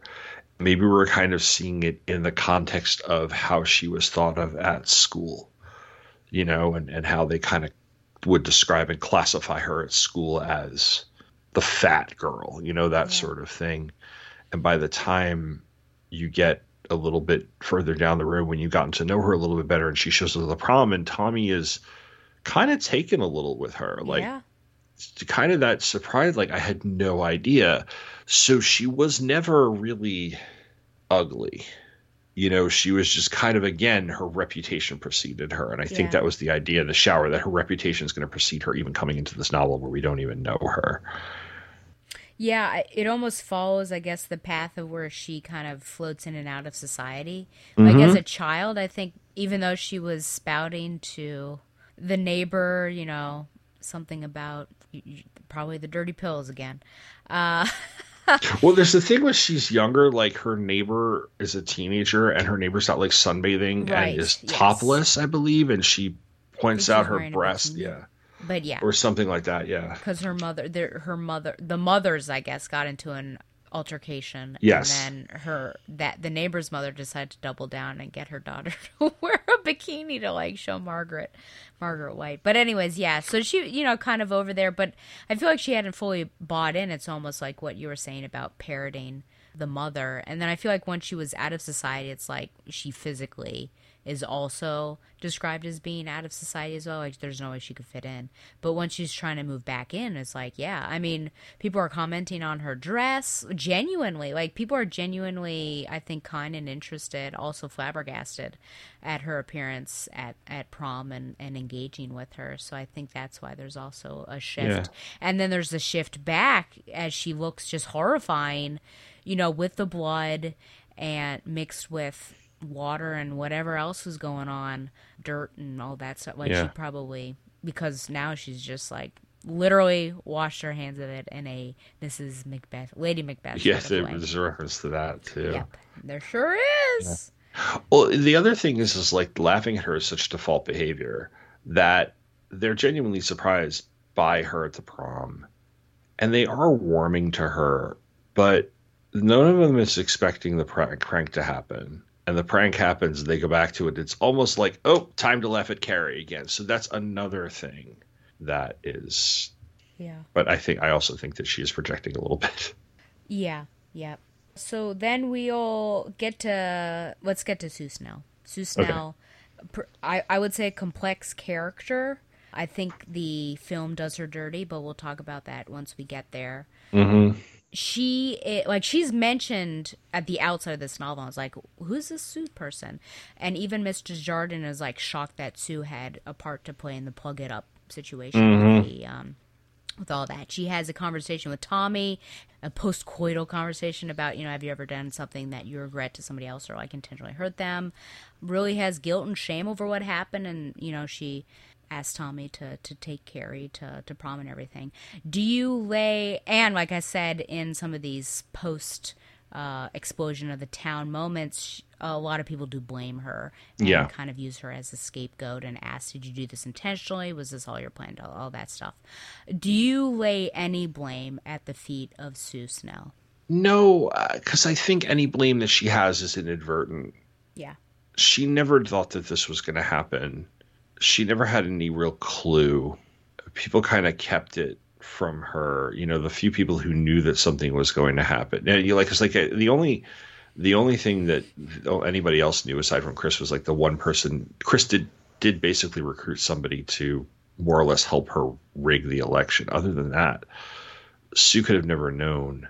I I like how they have that the the footage of her interview with the police and then the excerpts from her memoir because they because I think that type of person being the survivor and having that connection in that way would get scapegoated. So I thought that was very, very realistic too. And I, thought that gave her character depth because here's this person writing years later, like, you don't know what happened and everybody got it wrong. And I'm going to tell you what happened.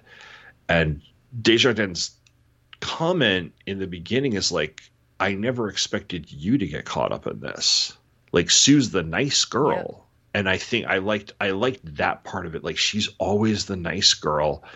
And she just got caught up in the moment with it. Like everybody else is doing it, and I got caught up in it. and that happens too, right? Mm-hmm. You know, the the mob mentality. And but yeah, Sue's the Sue's the nice girl. I actually really liked her character. Yeah, um, genuinely liked her as a person. I liked the character too. Yeah, I I like that. You know, you've got someone kind of examining what they're doing, examining you know this mold that's been created for her and whether she wants to fit into that mold or not. You know, being the quintessential this prom queen, being with the popular guy. Is she just gonna, you know, get married and have kids? Is that what she wants? So, so like, really figuring herself out. So, like, I Mhm. definitely think that the this could be a Bildungsroman for for Sue Snell as well Yeah. and yeah battling with what she did and and i'm really proud of her in that moment in the restaurant or the honky tonk wherever they were where she was basically like stuff it chris and like cuts her off because that was really what needed to happen i mean t- chris was like a toxicity in her life that she that she didn't need Yeah. um yeah i don't i and i i feel lots of empathy and compassion just because I mean she's going to carry that with her for for her whole life you know that this happened. Um and she was just trying to do and I mostly altruistic deed. I think part of it is for her to feel a bit better about what happened Oh, yeah. in the Yeah. shower. Agree um but definitely you know it it it was coming from kindness. I also get the sense of you're describing how she tells Chris to stuff it and she's helping Carrie. I also see a little bit of maturity of her realizing, because they're all seniors, right? Of her starting to realize or think about the world and life beyond the confines of this high school drama BS. yeah And Carrie not having to be caught up into this either. Like she's starting to kind of see the facade that is her high school existence and starting to very really tire of it and I get the sense that she wants something else out of life, and she's not sure what that is. But she should start by making. And I, I think I agree with you. She's trying to make up for what she did too. Um, but even that has good intentions, right? She's not doing it. Mom's not forcing her to apologize. My mom says to tell you I'm sorry. Yeah. She's she's she's genuine in what she's trying to do for Carrie there because she feels she sees what's been going on with her and she sees what she did and she's just like she feels horrible and she's like I and and nobody suggests it to her either. I think that's the other really important thing too. Nobody suggested she make it up to do something to Carrie. The only thing that anybody makes her do something in the context of what she did to Carrie in the locker room is the detention. Right. So she that's I think that's important too that she came up with this on her own. Yeah, because she has that discussion with Tommy, but she even Mhm. asked him like, "Would you do you regret it or would you like?" And he's like, "Hell no, I wouldn't." So it's like you know, no one's really giving her positive advice for for what to do necessarily. You're gonna take advice from a boy. And he did say he kicked that kid after he was conked out. Yeah. So I mean, he was making somebody's like he would have done it again or whatever. So. Yeah. But he feels bad about it. hmm Yeah, I think also the fact that Tommy was like, "Well, I'll probably come back here and work at my dad's automotive shop," and she's like, "Yeah, this is not."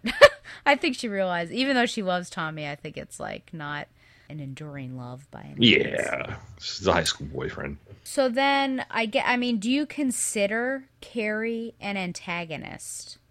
No. Okay, so it's Carrie's Chris. a victim. Chris is the antagonist. I I agree with you. Yeah. Do we use the word villain or do we not? Uh, Chris is pretty close to a villain. Okay.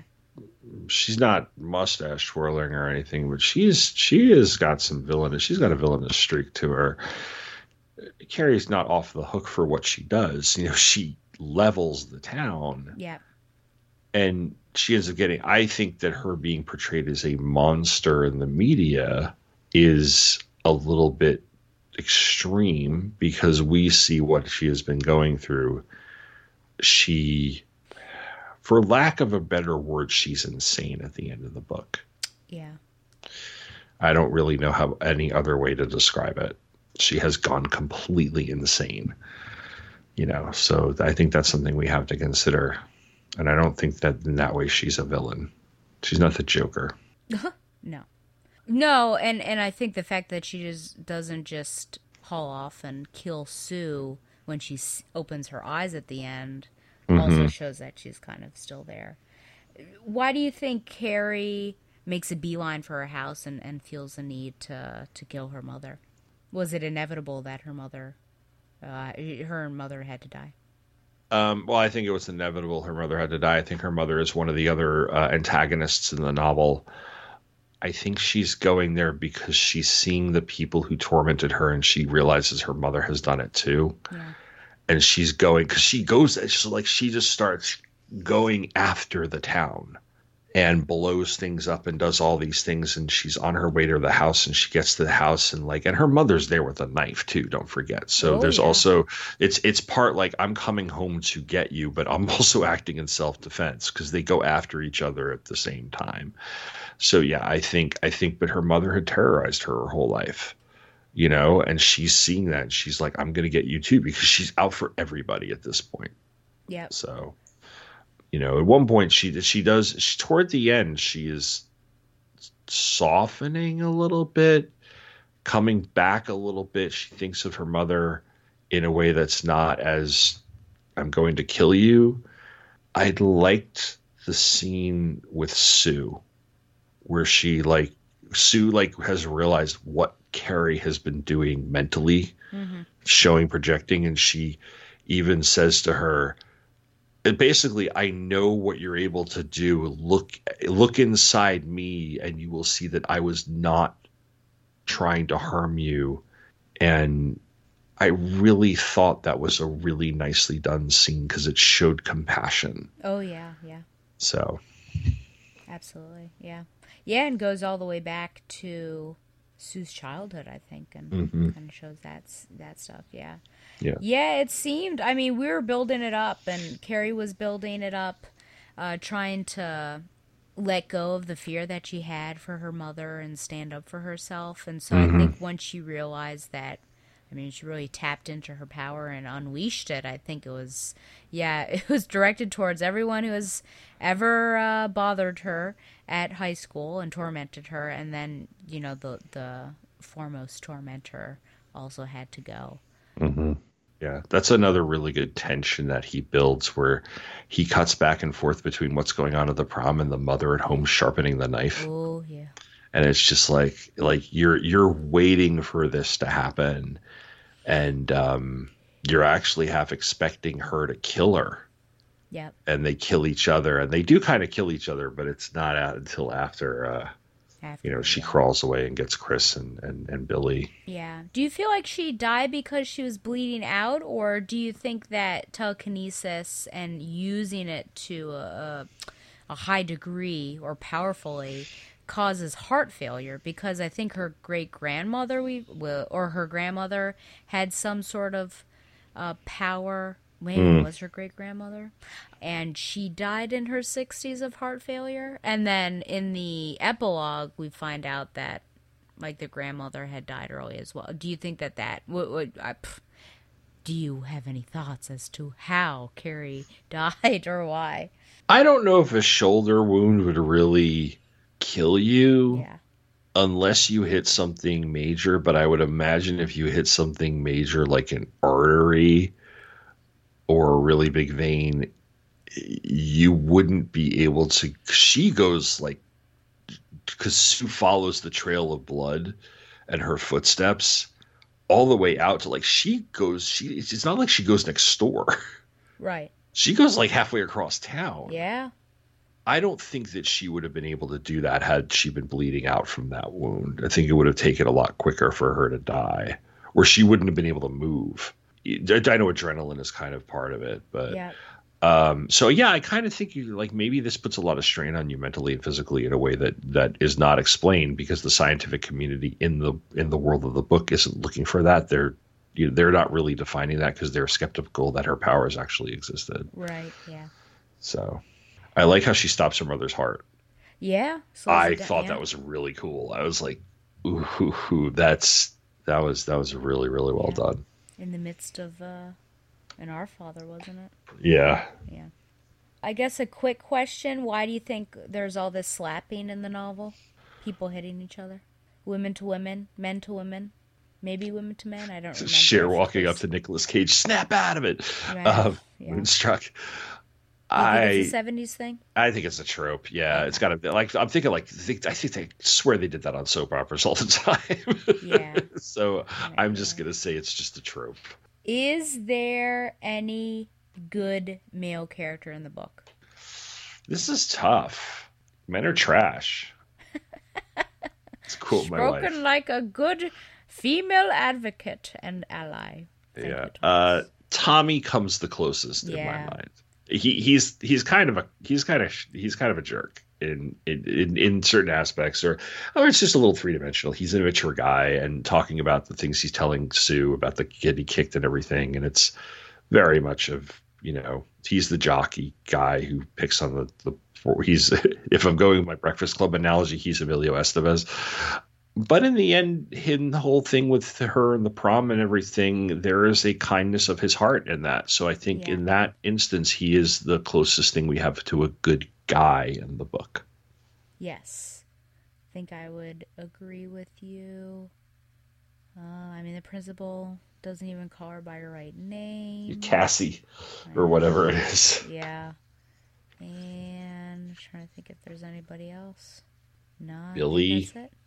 Yeah. Billy. Chris's father, Definitely. Carrie's father. Yeah, just men in this book are trash. I mean, men are trash anyway, but men are men in this book are trash.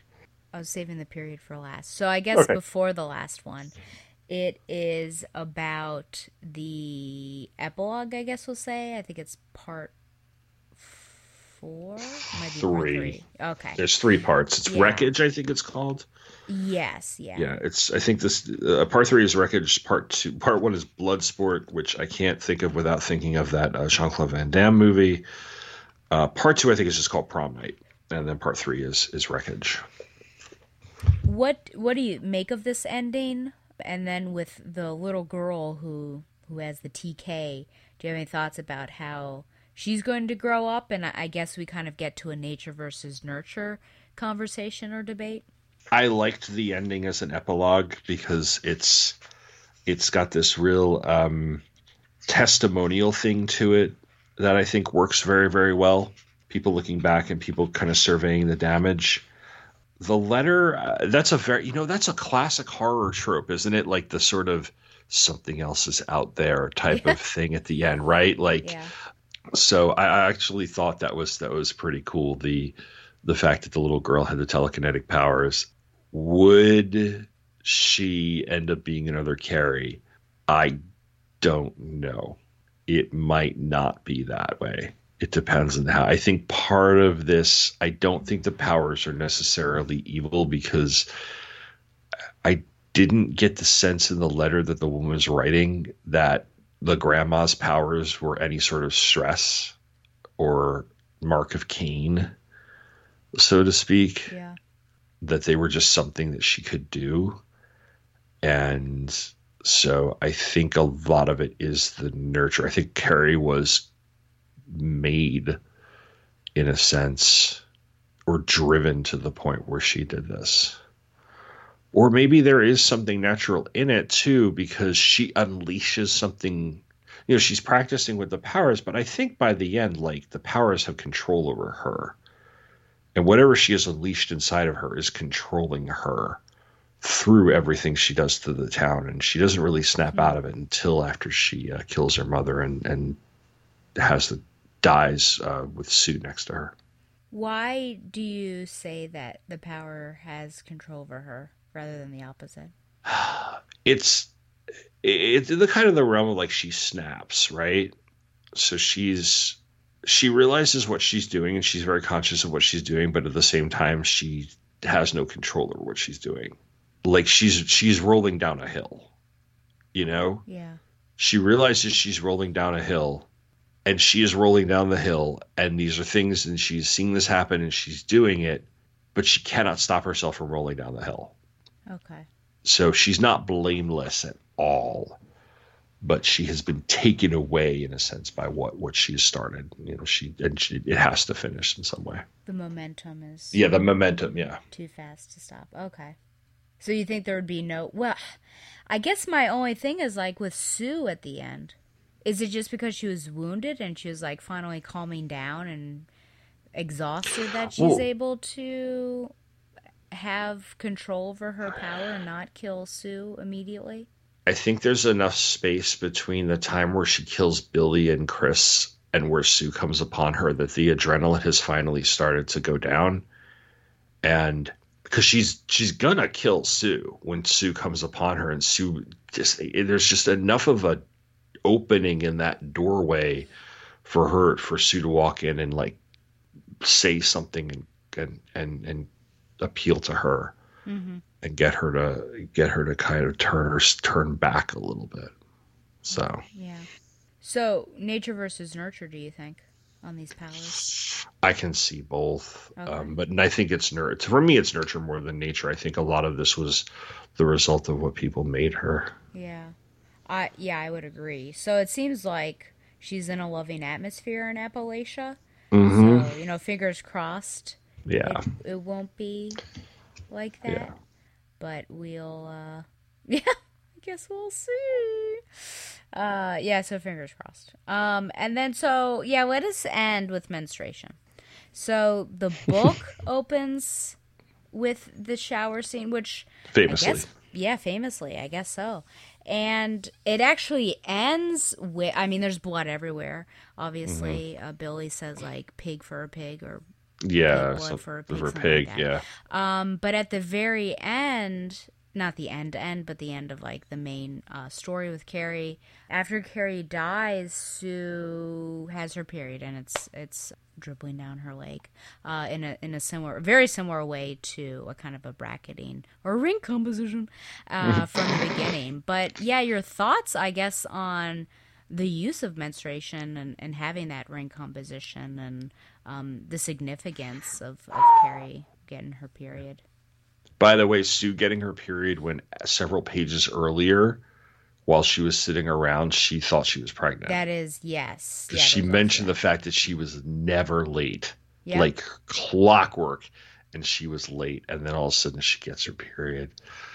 Um, I thought that was an interesting little twist. I don't know. The English teacher in me there is like symbolically, it's her being let go to be somebody beyond the town because Yeah. if she was pregnant with Tommy's child, she's shackled to that town in Maine. I can't see her going and getting an abortion. So, um, or possibly the I'm going to disappear for a while, give the child up for adoption, that sort of thing. But either way, it's you know, um, yeah, this is interesting because there's so much of her getting her period that like triggers her mother and the whole thing about her because her mother's like, I should have killed you in the womb and like all this horrible, horrible things. And like she gets it, and her mother's like, then come the boys, and like all this like this fanaticism and such. Um, I could totally see her not knowing what a period was, though, as late as 16 years old, because there are people who are steadfastly against teaching anything regarding that, and there's there are still people in communities who will shame young women for getting their periods and things. Obviously, it's some sort of symbol of the start of womanhood independence, maybe control of her body. I, I don't know. What are you what are you thinking? It's significant, but I can't exactly tell you it's significant. I feel like I need a little bit more of a women's studies course here or something. Uh, no, no. I mean, I think you're getting. I think also it seems to be tied to her power. Like now, Mm. it seems like it was almost being repressed, and now that she she has this, she's able to control it better. yeah. Which I which I find it very interesting.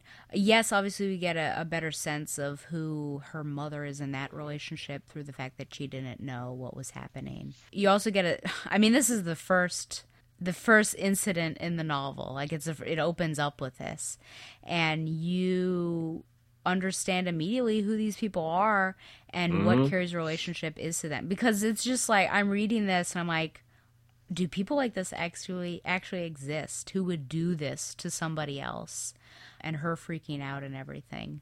And even the gym teacher not necessarily being the the most understanding. So there's there's a lot of stuff going around. I love your analysis of of sue and yeah that freedom there because yeah she might have been pregnant with tommy's child and then she's Mhm. just going to be kind of yeah what a, a wife here as he goes to the automotive uh, uh, center and and just that's it Yeah. and I feel like there's a connection too that's made between her and Carrie besides the telekinetic connection, connection and sharing their past just that she ends it in the way that that Carrie began but Yeah. yeah, unfortunately, you know, her mother just associates everything with sexuality. Yeah. And that's not necessarily, I mean, yes, there's like a tie to that. But that, you know, Stephen does, the author, uh, he does get into it because, you know, the shot and, uh, the film. We'll have to talk about this because I, did, I really didn't like that opening sequence. But, you know, she does, I think, when she goes home, kind of like massage herself and, and think quote unquote dirty thoughts and everything. Um, so I don't know if like she's also maybe feeling that a bit more. Um, that might be like a misrepresentation of it. But I do think it is very much associated with kind of her power finally coming into being as well. Yeah. Um, I was thinking about it. I'm like, now I'm kind of wondering if she caused Sue to have the period, but maybe I'm just projecting too far. Like having looked inside Sue and seeing all these things happen, she triggered the. Interesting. But that's that's like comic book cra- comic booky sort of thinking. You know, like this is connected directly to this, and there maybe is no connection there. Um, but yeah, I, I uh, the the the the ridicule seemed natural to me because she's so old to get her first period. Right.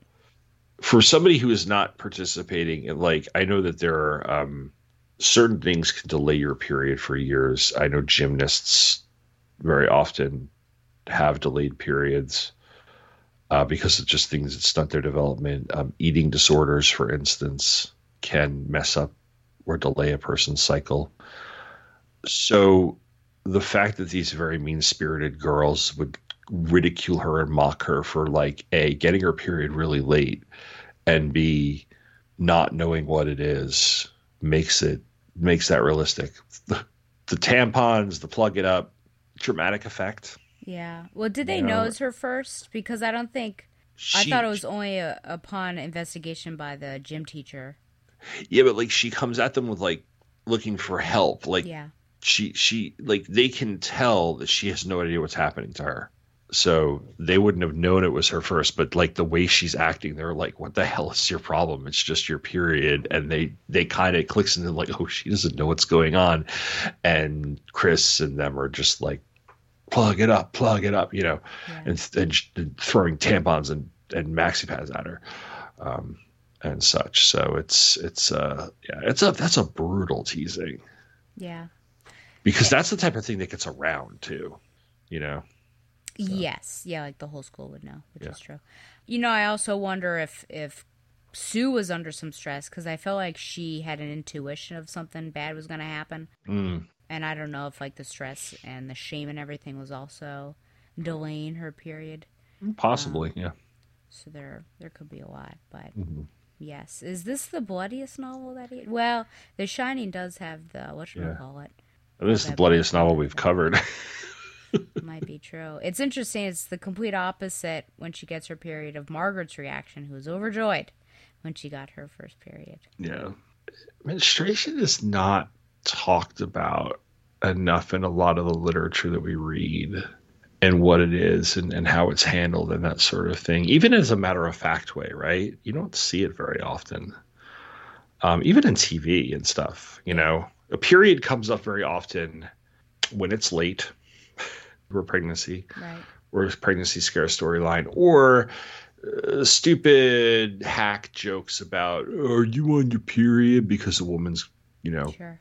in a mood it's very rare that i watch something you know sometimes but like where it's just naturally mentioned or something like that and stuff although crazy ex-girlfriend did have a song called period sex so Oh, interesting. that was yeah that that shit was very funny um yeah but her her sex the other thing is is like her she stands up to her mother before she goes to the prom like their breasts because the dirty pillows The dirty pillows. Yeah. and she is discovering something about her sexuality. I think King goes just far enough to not make it seem like he's writing Lolita. Yeah.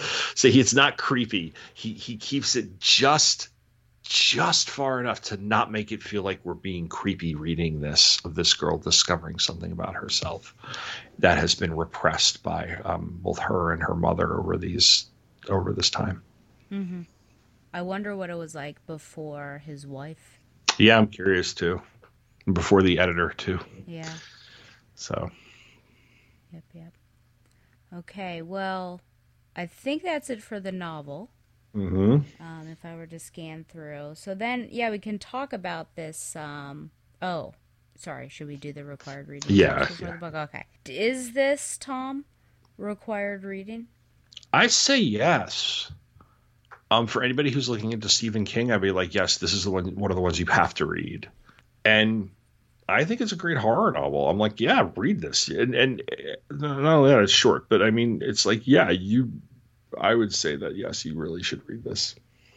And I, I think this is good for anyone who kind of gets creeped out by horror Mhm. because it's like a good entry level where I think you won't be too freaked out, and also, especially if like you are a woman, I think you might feel like a, a kindred spirit. I think Carrie can speak to a number of different people in different ways. But to Yeah. have a female lead and have some complexity there and, and with Sue and everything. So Mhm. yeah, I would say so. I would put Yeah. this up there on my Stephen King reading. I think the only one I didn't like of Stephen King that I've read right now is The Dark Tower. I read all all of those books. Oh, Tom, I, I liked the whole series. I liked it. I liked the whole series. Uh, some of them were better than others. Yeah.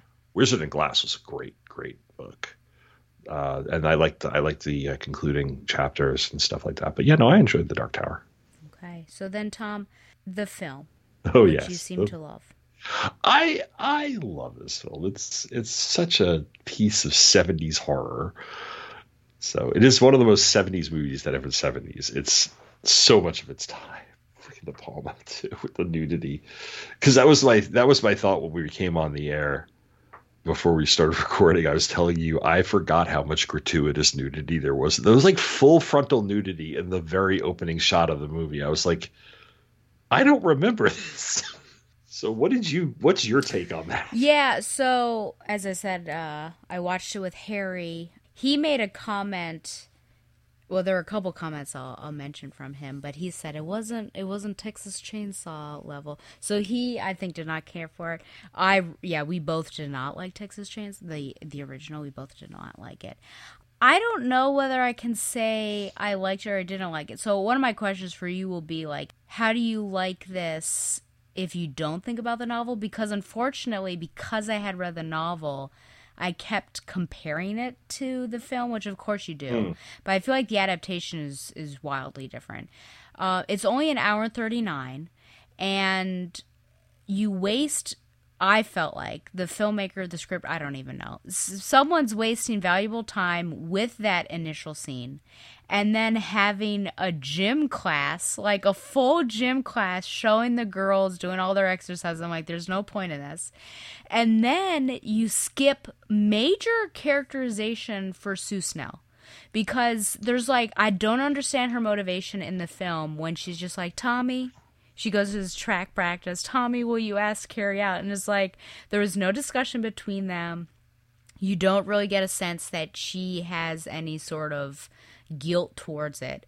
And Harry, when Sue discovers the rope, which by the way, Sue is played by uh, Sloane's wife from Alias, which I thought was hilarious. She was, uh, you know, who she was married to through most of the '80s, right? No. Steven Spielberg. Oh. Amy Irving is very cute in this movie. Yes. I will say that. So she's she finds the rope and Harry says, "Oh, so she doesn't have anything to do with this?" And I thought the fact that you asked that is really problematic. That there was even, you know, a debate. Mm-hmm. So I get I understand why it's a cult favorite, and maybe not even a cult. I think it's a popular favorite, and I think Sissy did a great job, and I think the prom scene itself and like the end of that is great. But I just have issues with the the characters basically, and that um yeah, there was some like unnecessary wasting of time with certain scenes. Also, the whole blowjob scene where Chris is asking. No, actually, before I even get there, I will say with uh, John Travolta, I was like, how are you going to make him like Billy in the book, which they don't really. Uh, he does no. slap her, I think, once. But, yeah, but yeah, he's he's too he's Barbarino at that point. Yeah. You can't really. It's hard to see Travolta as a villain in the book. He's just kind of a doof. But it's so weird because she's doing oral sex. I don't even know. Um, yeah. And at the same time, having a full on conversation with him, and then says Carrie White, and he's like, "Who's Carrie White?" And I'm just like, "This is such a weird scene." So oh, it's like a yes and no. Like I enjoyed aspects of it, but I just I really think that they did Sue Snell dirty because there's just like no character development or motivation for her, and yeah. I, I agree with you. I think that the prom scene is what makes the the movie. Yeah. And I honestly don't think it's a it's a particularly great adaptation of the book. I think the book and the movie stand up in there like stand as two separate things. Okay. And if you look at it that way, that the movie it's kind of like Jaws is a great comparison, or The Shining. Let's talk about The Shining because it's a Stephen King book. Stanley Kubrick's adaptation of The Shining is not a good adaptation of The Shining. True. But it's still a good movie. And that's how I look at Brian De Palma's Carrie. It's oh, okay. still it's not as good as The Shining, but it is it it it is a interpretation of it, I guess if you want to use a technical term. I think there's a couple of things that are slightly better in the movie than a book. I think that the prom scene in the movie works better a little bit better than the book because in the book she's outside right. and she's watching this from outside and she's having the thing happen and she blows up the school and everything. I like the way it's staged in the movie better. And I think that's a smart decision on the director's part because it's way more cinematic having her in the building and doing it the way she does it. So that was one of the few things that I was like, okay, this because the end and the because the ending of the movie, I'm like, you know what? There, she has the house collapsing on itself. I'm like, uh, I guess so. Um, she crucifies her mother. Basically, there's there's things that this is an over the top movie, and if you go in knowing that it's over the top, it is so 70s. Yeah. The the music, the style, the score, you know, the, the, the music that's used, the score that's had the some of the camera, this kaleidoscopic camera shots and the split screen thing. Although I thought the split screen thing works very, very well. Yeah. Because you're because on one side of the screen you've got um and Sissy Spacek does the eyes incredibly well. Oh yeah. Just she can book, look yeah. scary and she and then you have the thing happening and it's like do do do it's overscored he is a little too fond of psycho and i'm like please stop using the beat from the the, the screeching sound from psycho all the time. Oh yeah. Um, i don't need a musical cue every time she turns her head. Like there's things where i'm there i'm like i'm getting tired of the music brian stop. But i just i love it. It's it's cheesy in places. I'm just like this is it's a it is not it's not psycho. It's nothing sophisticated or intellectual or a film with the capital F. It is a freaking popcorn horror movie, and I love it for that. If you go in knowing what you're getting and not expecting it to be anything cerebral, and it's just this, it's kind of schlocky in places. I'm like, I'm here for it, and I really like it. And it also kind of, you can kind of see the beginning of some of the tropes of both teen comedy and uh, that we would see in the 80s and slasher films in the 80s too Yeah. Uh, in some of the scenes there, and I thought that was really, really well done. Um, the sets I thought were realistic looking. You know, that looked like a high school. Like when I flipped through old yearbooks, that looks like a high school in the seventies, and those girls look like high school girls to a certain extent. They're styled in that same way. Yeah. I kind of wish I would have seen it. Yeah, I guess before I had read it. yeah. Maybe. Sue's house. You're right about how Sue needed more character development. yeah. She she's not a terrible person in the movie. She's just a little too one dimensional. Yeah. she like has a certain purpose and she serves that purpose and amy irving does everything she can with the material she's given they needed to give her more sue's house by the way like i totally recognize that type of house from like the 70s and early 80s like i had friends who lived in that house you know like when they would walk up to so like so this felt like a real place to me in the mm-hmm. same way that the novel did too but man talk about the male gaze Oh. Yeah, I In- know. in both the scene in the shower scene and the car with Nancy Allen, who, by the way, I had first seen, and I had seen Carrie before I saw RoboCop, but I remember her very much as as Detective um, Lewis in RoboCop, Murphy's sidekick, and then I had to go back to this. I'm like, oh wow, she's this is the same Nancy Allen. And there's the whole scene before she finally goes down on Travolta with her applying the lip gloss. It- De Palma wastes a lot of time in the movie. There's a lot of there's a lot of a lot of just unnecessary like he could have spent more time with some character beats and he just takes so long on certain scenes. And no, I don't know how she has a full on conversation with him. And you can tell it's um, dubbed too. It's a pretty of bad course, dub. so it'll. Yeah. In fact, it's it's in it's I, IMDb. It's it's uh it's it's listed as a goof. it's oh, like gosh. and like, but I could see him. I- It, it, ADR. it's ADR. Yeah, next time when you're so I'm, gonna- I'm gonna re, I'm gonna rewrite the scene for you though. They're in the car Yeah. and maybe she kisses him and says some of the lines and it's between the lines come between actions. So she's being and he's just kind of he's just kind of like laughing her off and everything. And she finally and when she finally does the thing and it's quiet enough let him enjoy himself and then say okay i'll do it. Like there's a way to stage that scene without having to have that really bad adr so. Yeah. Next time you're eating a banana, yeah, just try to. Why don't you re- go through all those uh, those lines and see what they sound like? or Um, carrot Yeah, I know. like in fast yeah. times at ridgemont high Oh dear. Um, yeah, it was kind of. uh I mean, that intro scene. I was just. I mean, full. Got Even the I was like- like, everything. Harry was like. I feel uncomfortable, but at least these actresses aren't aren't teenagers. I'm like, No. yeah, that's No, they- they yeah. Any eight- sort of high school scenes with naked naked people is like, it's it's interesting. I was thinking about that too because when I was if I was wa- if I was watching this at the age of 16, right? 15, 13, or like what middle school to early high school age, I would have been like, "Oh, cool nudity in a movie." And that sort of like, you know, horny teenage boy sort of way. I'm watching this at 46 going like, "This is making me uncomfortable because these are people my kids' age." yeah. like I teach these girls. I should not be seeing there.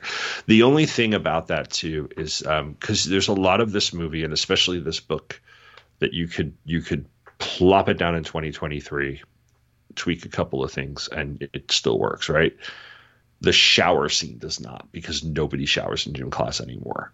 So you would have to figure out a way to do the gym locker rooms. Maybe she just gets it and she's bleeding in her underwear and she pulls it up. And I I see maybe they do that in the in the remake. I haven't seen the remake, but like you just have to adjust that scene so that they're that they're she's discovering it a different way other than being in the shower. Yeah. So because people don't shower in gym class anymore. No, and then he like made it sensualized, and I don't think she did that until she got home. Yeah, it's a really weird scene because it is like again, he maybe I think this is a trope of his. Like I haven't seen enough of his films, but I'm like you are spending way too much time having her soap herself up to the point where like when she finally has the period and she comes at them with this horrific look in her eyes like ah it's it's like almost comical everybody else is dressed did you notice that Yeah. how long was she in the shower for A long time. A long, long time. yeah and um i always crack up at who's in the movie too because did you notice that edie mcclurg who is rudy's secretary in uh ferris bueller's day off Oh, yes. is uh is mrs poole in the hogan family is one of is one of the girls Yep. in the gym class she's the nerdy girl with the red hair i was like is that edie mcclurg and of course pj soles in the Yeah. in the in the hat and everything and As yeah someone but, who really likes the original Halloween, that that was like, I think she's in Halloween. Yeah. she's also in rock and roll high school Oh, that's her other big that's her other big uh big movie from the late 70s with the ramones so yeah no i, I just i like it like i said as a period as a you said period piece it kind of is. It's like it's it's it's it's very much what it is. And if you go thinking in okay this is going to be a horror movie from the 70s that is you know you make a movie like this you don't expect it to be rerun and dissected 50 almost 50 years later right? Yeah. so you're making it very much it's you're making it in 1976 um, by the way fun fact the auditions for carrie and star wars were done simultaneously Wow. and pj soles was up for princess leia Whoa. I could see it. and William Katt was up for Luke Skywalker. And on some documentaries, like Empire Dreams and, and some of the other documentaries about Star Wars, there is footage of William Katt reading Luke Skywalker. Wow. And it's kind of funny to see. And of course, William Katt, for those people in Generation X who grew up in the 80s, will go on to be the uh, greatest American hero from the TV show, which is one of my favorite TV show when I was a little kid. So, you know, he's been in other things. But yeah, so I just, that's a little fun trivia. But yeah, it's, it's not a great movie. It's fun. There's things that are cringy. The nudity is cringy. Oh yeah. the I, the Piper Laurie is Piper Laurie. From what I read, I was reading about the movie. Got through each take and burst out laughing. She was like, "This is almost comical," and she thought it was a dark comedy. So she's so she's like she's like Faye Dunaway and Mommie Dearest over the top, like you know, no wire hangers ever. She's like crazy eyes and stuff like that. And it's just if, if you kind of lean into all of that and just She enjoy it for like, what it is, you'd like sort it. of ecstasy at the end when she's getting shot. I will say, when Carrie was in the prayer closet the first time, I remarked to uh, Harry that the artist on the Jesus statue took some liberties because there were like random arrows in him. I'm like, that's not it. I think that's supposed to be Saint Sebastian. Oh, that's interesting. Yeah. So Uh, let well, me. I wonder and why that would be in the prayer closet. But I, I mean, obviously pretty sure connected to all the. I'm sorry. I think it's supposed to be Saint Sebastian, not Jesus. I see. That's an. Uh, I don't know why someone would do that, but the obvious connection is because of all the the the points that she was stabbed. Uh, Yeah. Connect with all the arrows that were in that particular statue. Yeah. He is the patron of arrows, and yeah, I'm looking I at. don't. Why would you choose that particular person over Jesus? I don't know, but if you look up Saint Sebastian, you look at the imagery. There's a lot of like statues and pictures and paintings of him with a bunch of arrows in himself. So Okay. It's Um, probably because of um I guess maybe the director knew how he wanted it to end, so he yeah, that connection. with the creepy glowing eyes. Though. It's uh yeah, that's a lot. Yeah, it's it's again go into this thinking this is over the top. Yeah. and you're gonna get you're gonna get a good movie. The prom scene is iconic though, and rightfully so. I will say cuz I never talked about it, but if you're looking for a great adaptation that is wholesome and heartwarming and also funny, I highly recommend um Are You There God It's Me Margaret. Oh, okay. It was so good. Oh, cool. I'll have to. I haven't seen it yet. And it had a really great ending kind of like what you and i talked about of like what what could we see in the future with this friendship group and so they kind of discussed that but yeah i hi, this is like for our listeners too like i highly recommend that Mm-hmm. Okay. Oh, anything else on the movie?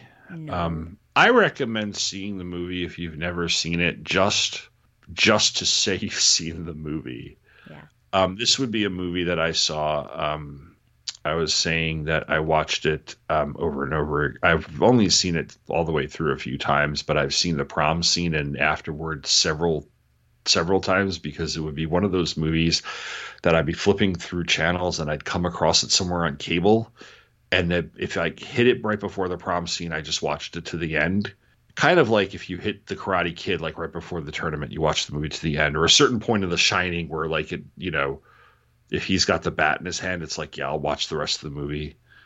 Or if any point in Bring It On, and I'll watch the rest of Bring It On. Yeah. But but yeah, it's so I've seen the prom scene and the end of the movie way more times than I've actually seen the entire movie.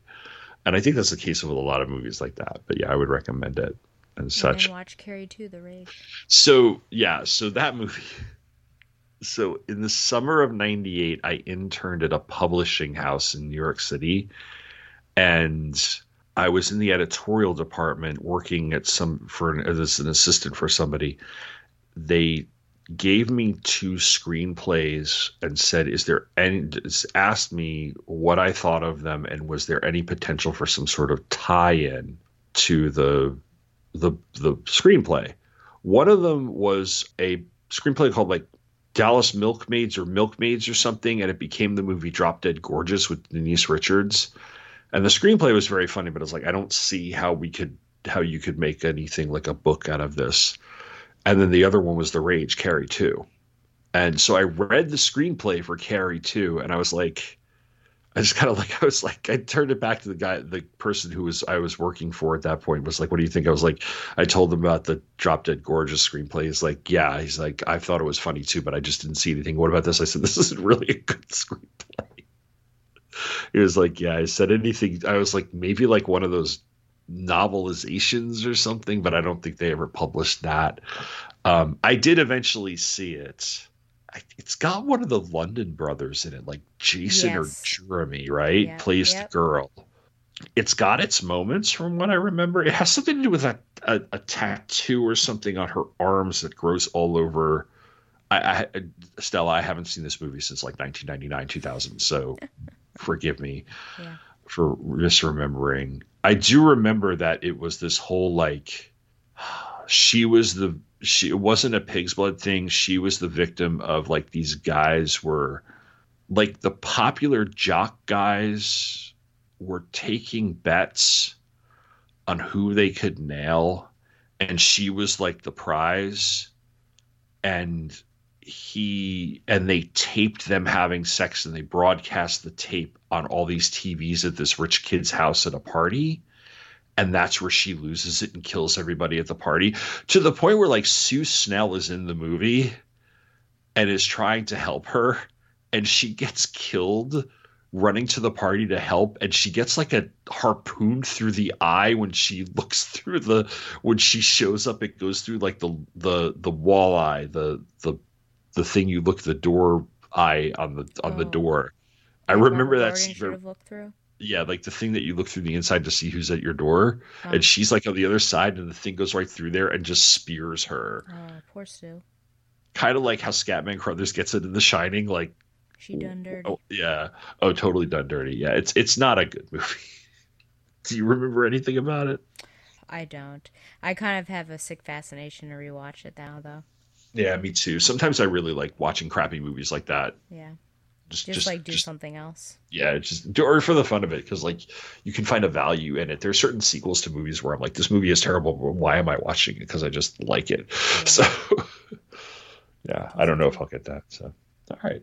So, um, we do have a little bit of feedback. Um, there was a there was a comment that was left in the I'm on our Facebook page in the uh, "Call Me by Your Name" episode about the something I was talking about about the shame or something after the peach scene. I think it was. Uh, well, I asked. Give me some context here. Yeah, yeah. So I asked about you know uh, the guilt that I mean we we I suppose discussed this because I said the simple answer is internalized homophobia in the last episode, but yeah, I was just asking, is it like that thing that guys get after they masturbate? And then I was like, what is that called? And then you looked it up and gave like a clinical term, and I was like. Oh, that's not what I'm looking for, but I couldn't remember what it was. Couldn't text Donovan quick enough, and so we got our answer. We. Well, because Donovan's the one who's told me uh, what it was called, and so when I saw him and Harry uh, in August, I was like, "What's that thing called?" And then he told me, I was like, "Oh yes, that's right." Yeah. So he sent us a link to the Urban Dictionary. It's called for for a trigger warning, content warning. This is going to get a little vulgar. Post nut clarity. There you go. The feeling of lucidity a man gets after he has been beating it. This feeling gets worse with the weirder the, the weirder shit a man has been jerking off to. And general guilt and shame surrounding it. Yeah, and and and I think when we were talking about this off air, um, I never referred to it as this, but the the idea that there would be shame around masturbation is something that um, I think many generations of of young men um, and even men have have grown up with um, due to culture, religion, or whatever. So uh, it's another long conversation for another time. so, so yeah, so that's that's our feedback. Thank you for reminding Yes, me what it was called. Yes. So yes, thank you very much. But yeah, that's about it. Was that it? That was it. Okay. Oh, and then someone said that they saw Your Name in the anime, which I Yeah. highly recommend. Aha, cool. Okay, well, Tom, uh, looks like you're up next. What do you have for us? Uh, yeah, so we're going to stay in New England, but we're going in a totally different direction. We're getting philosophical, Oh dear. environmental. We're going back to nature. Uh, Silent Springs. no, Okay. Walden Oh my heavens. by Henry David Thoreau. Yo, have you read this? A couple times, yes. Okay. So, yeah, so I thought I, it's it's been on my list. I'm like I've been meaning to reread this, so I, let's let's take a little track there, and we'll see what we'll see what we think about it. So that's that's for next time. In the meantime, you can give us all of our uh, usual feedback, the non-pornographic type, perhaps, um, at the usual places. And as always, thank you very much for listening, and take care. Yeah, and you know, be kind to people. My gosh. Yes. And if you as if there are any females who listen to the show cuz I don't think so. It seems like we have a primarily male audience for some reason. You know, if someone has bled through their pants, please approach them in a gentle and kind manner and let them know because people just like if you spot something in someone's teeth, people don't tend to tell you, but this is like even worse. So, you know, help help a sister out. Yeah. Good night. Good night. Thanks for listening to Required Reading with Tom and Stella, which is brought to you by two true freaks. That's two true freaks. If you're interested in learning more about the books we've read or want to comment on the episode, follow us on Facebook at facebook.com slash required reading with Tom and Stella. If you would like to email us to comment on the episode or continue our discussion, you can reach us at requiredreadingcast at gmail.com. We will read every email we get on future episodes. We're looking for more visibility, so if you liked this episode or the show in general, why not leave us a review in iTunes? Thanks again for listening and come back next month for our next episode.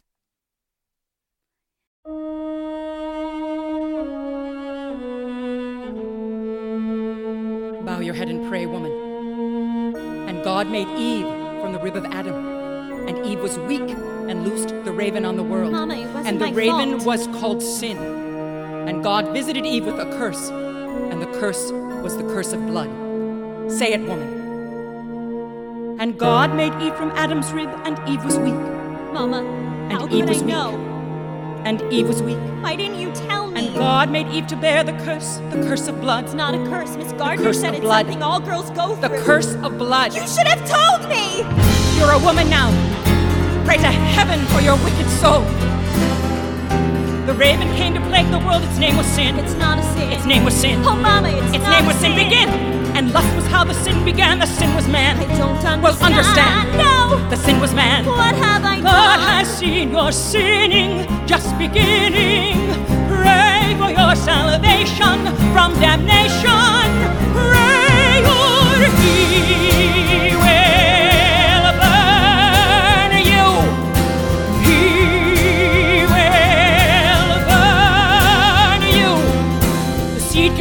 power and it's come again. Mama, what is the It's come again. Don't you It's care come again. I started to Until the seed is crushed, the power never ends. It never ends. It never ends. Mama, I was so scared, and they all stared. Then I started crying. I thought I was dying. Mama, please don't. Have you no sense of shame? Pray for mercy. Get down on your knees. Your soul is a hole of disease. I can see you inside. Don't believe with your eyes. Full of sin, full of pride. Those are lies, Mama, lies. That's how Lucifer fell. Mama, how could I know? And you're headed for hell. I won't let let you go. go. Heaven hates a sinner. Hate the sinner. Mama, Save yourself from burning. God, she's burning. Pray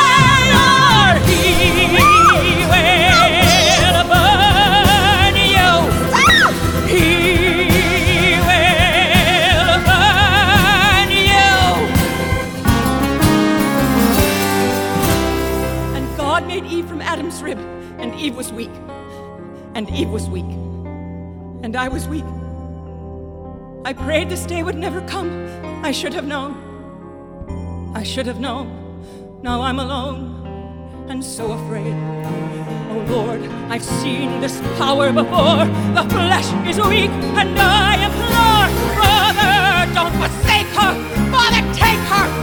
Cleanse and purify her with the fire and the power and the glory forever and ever and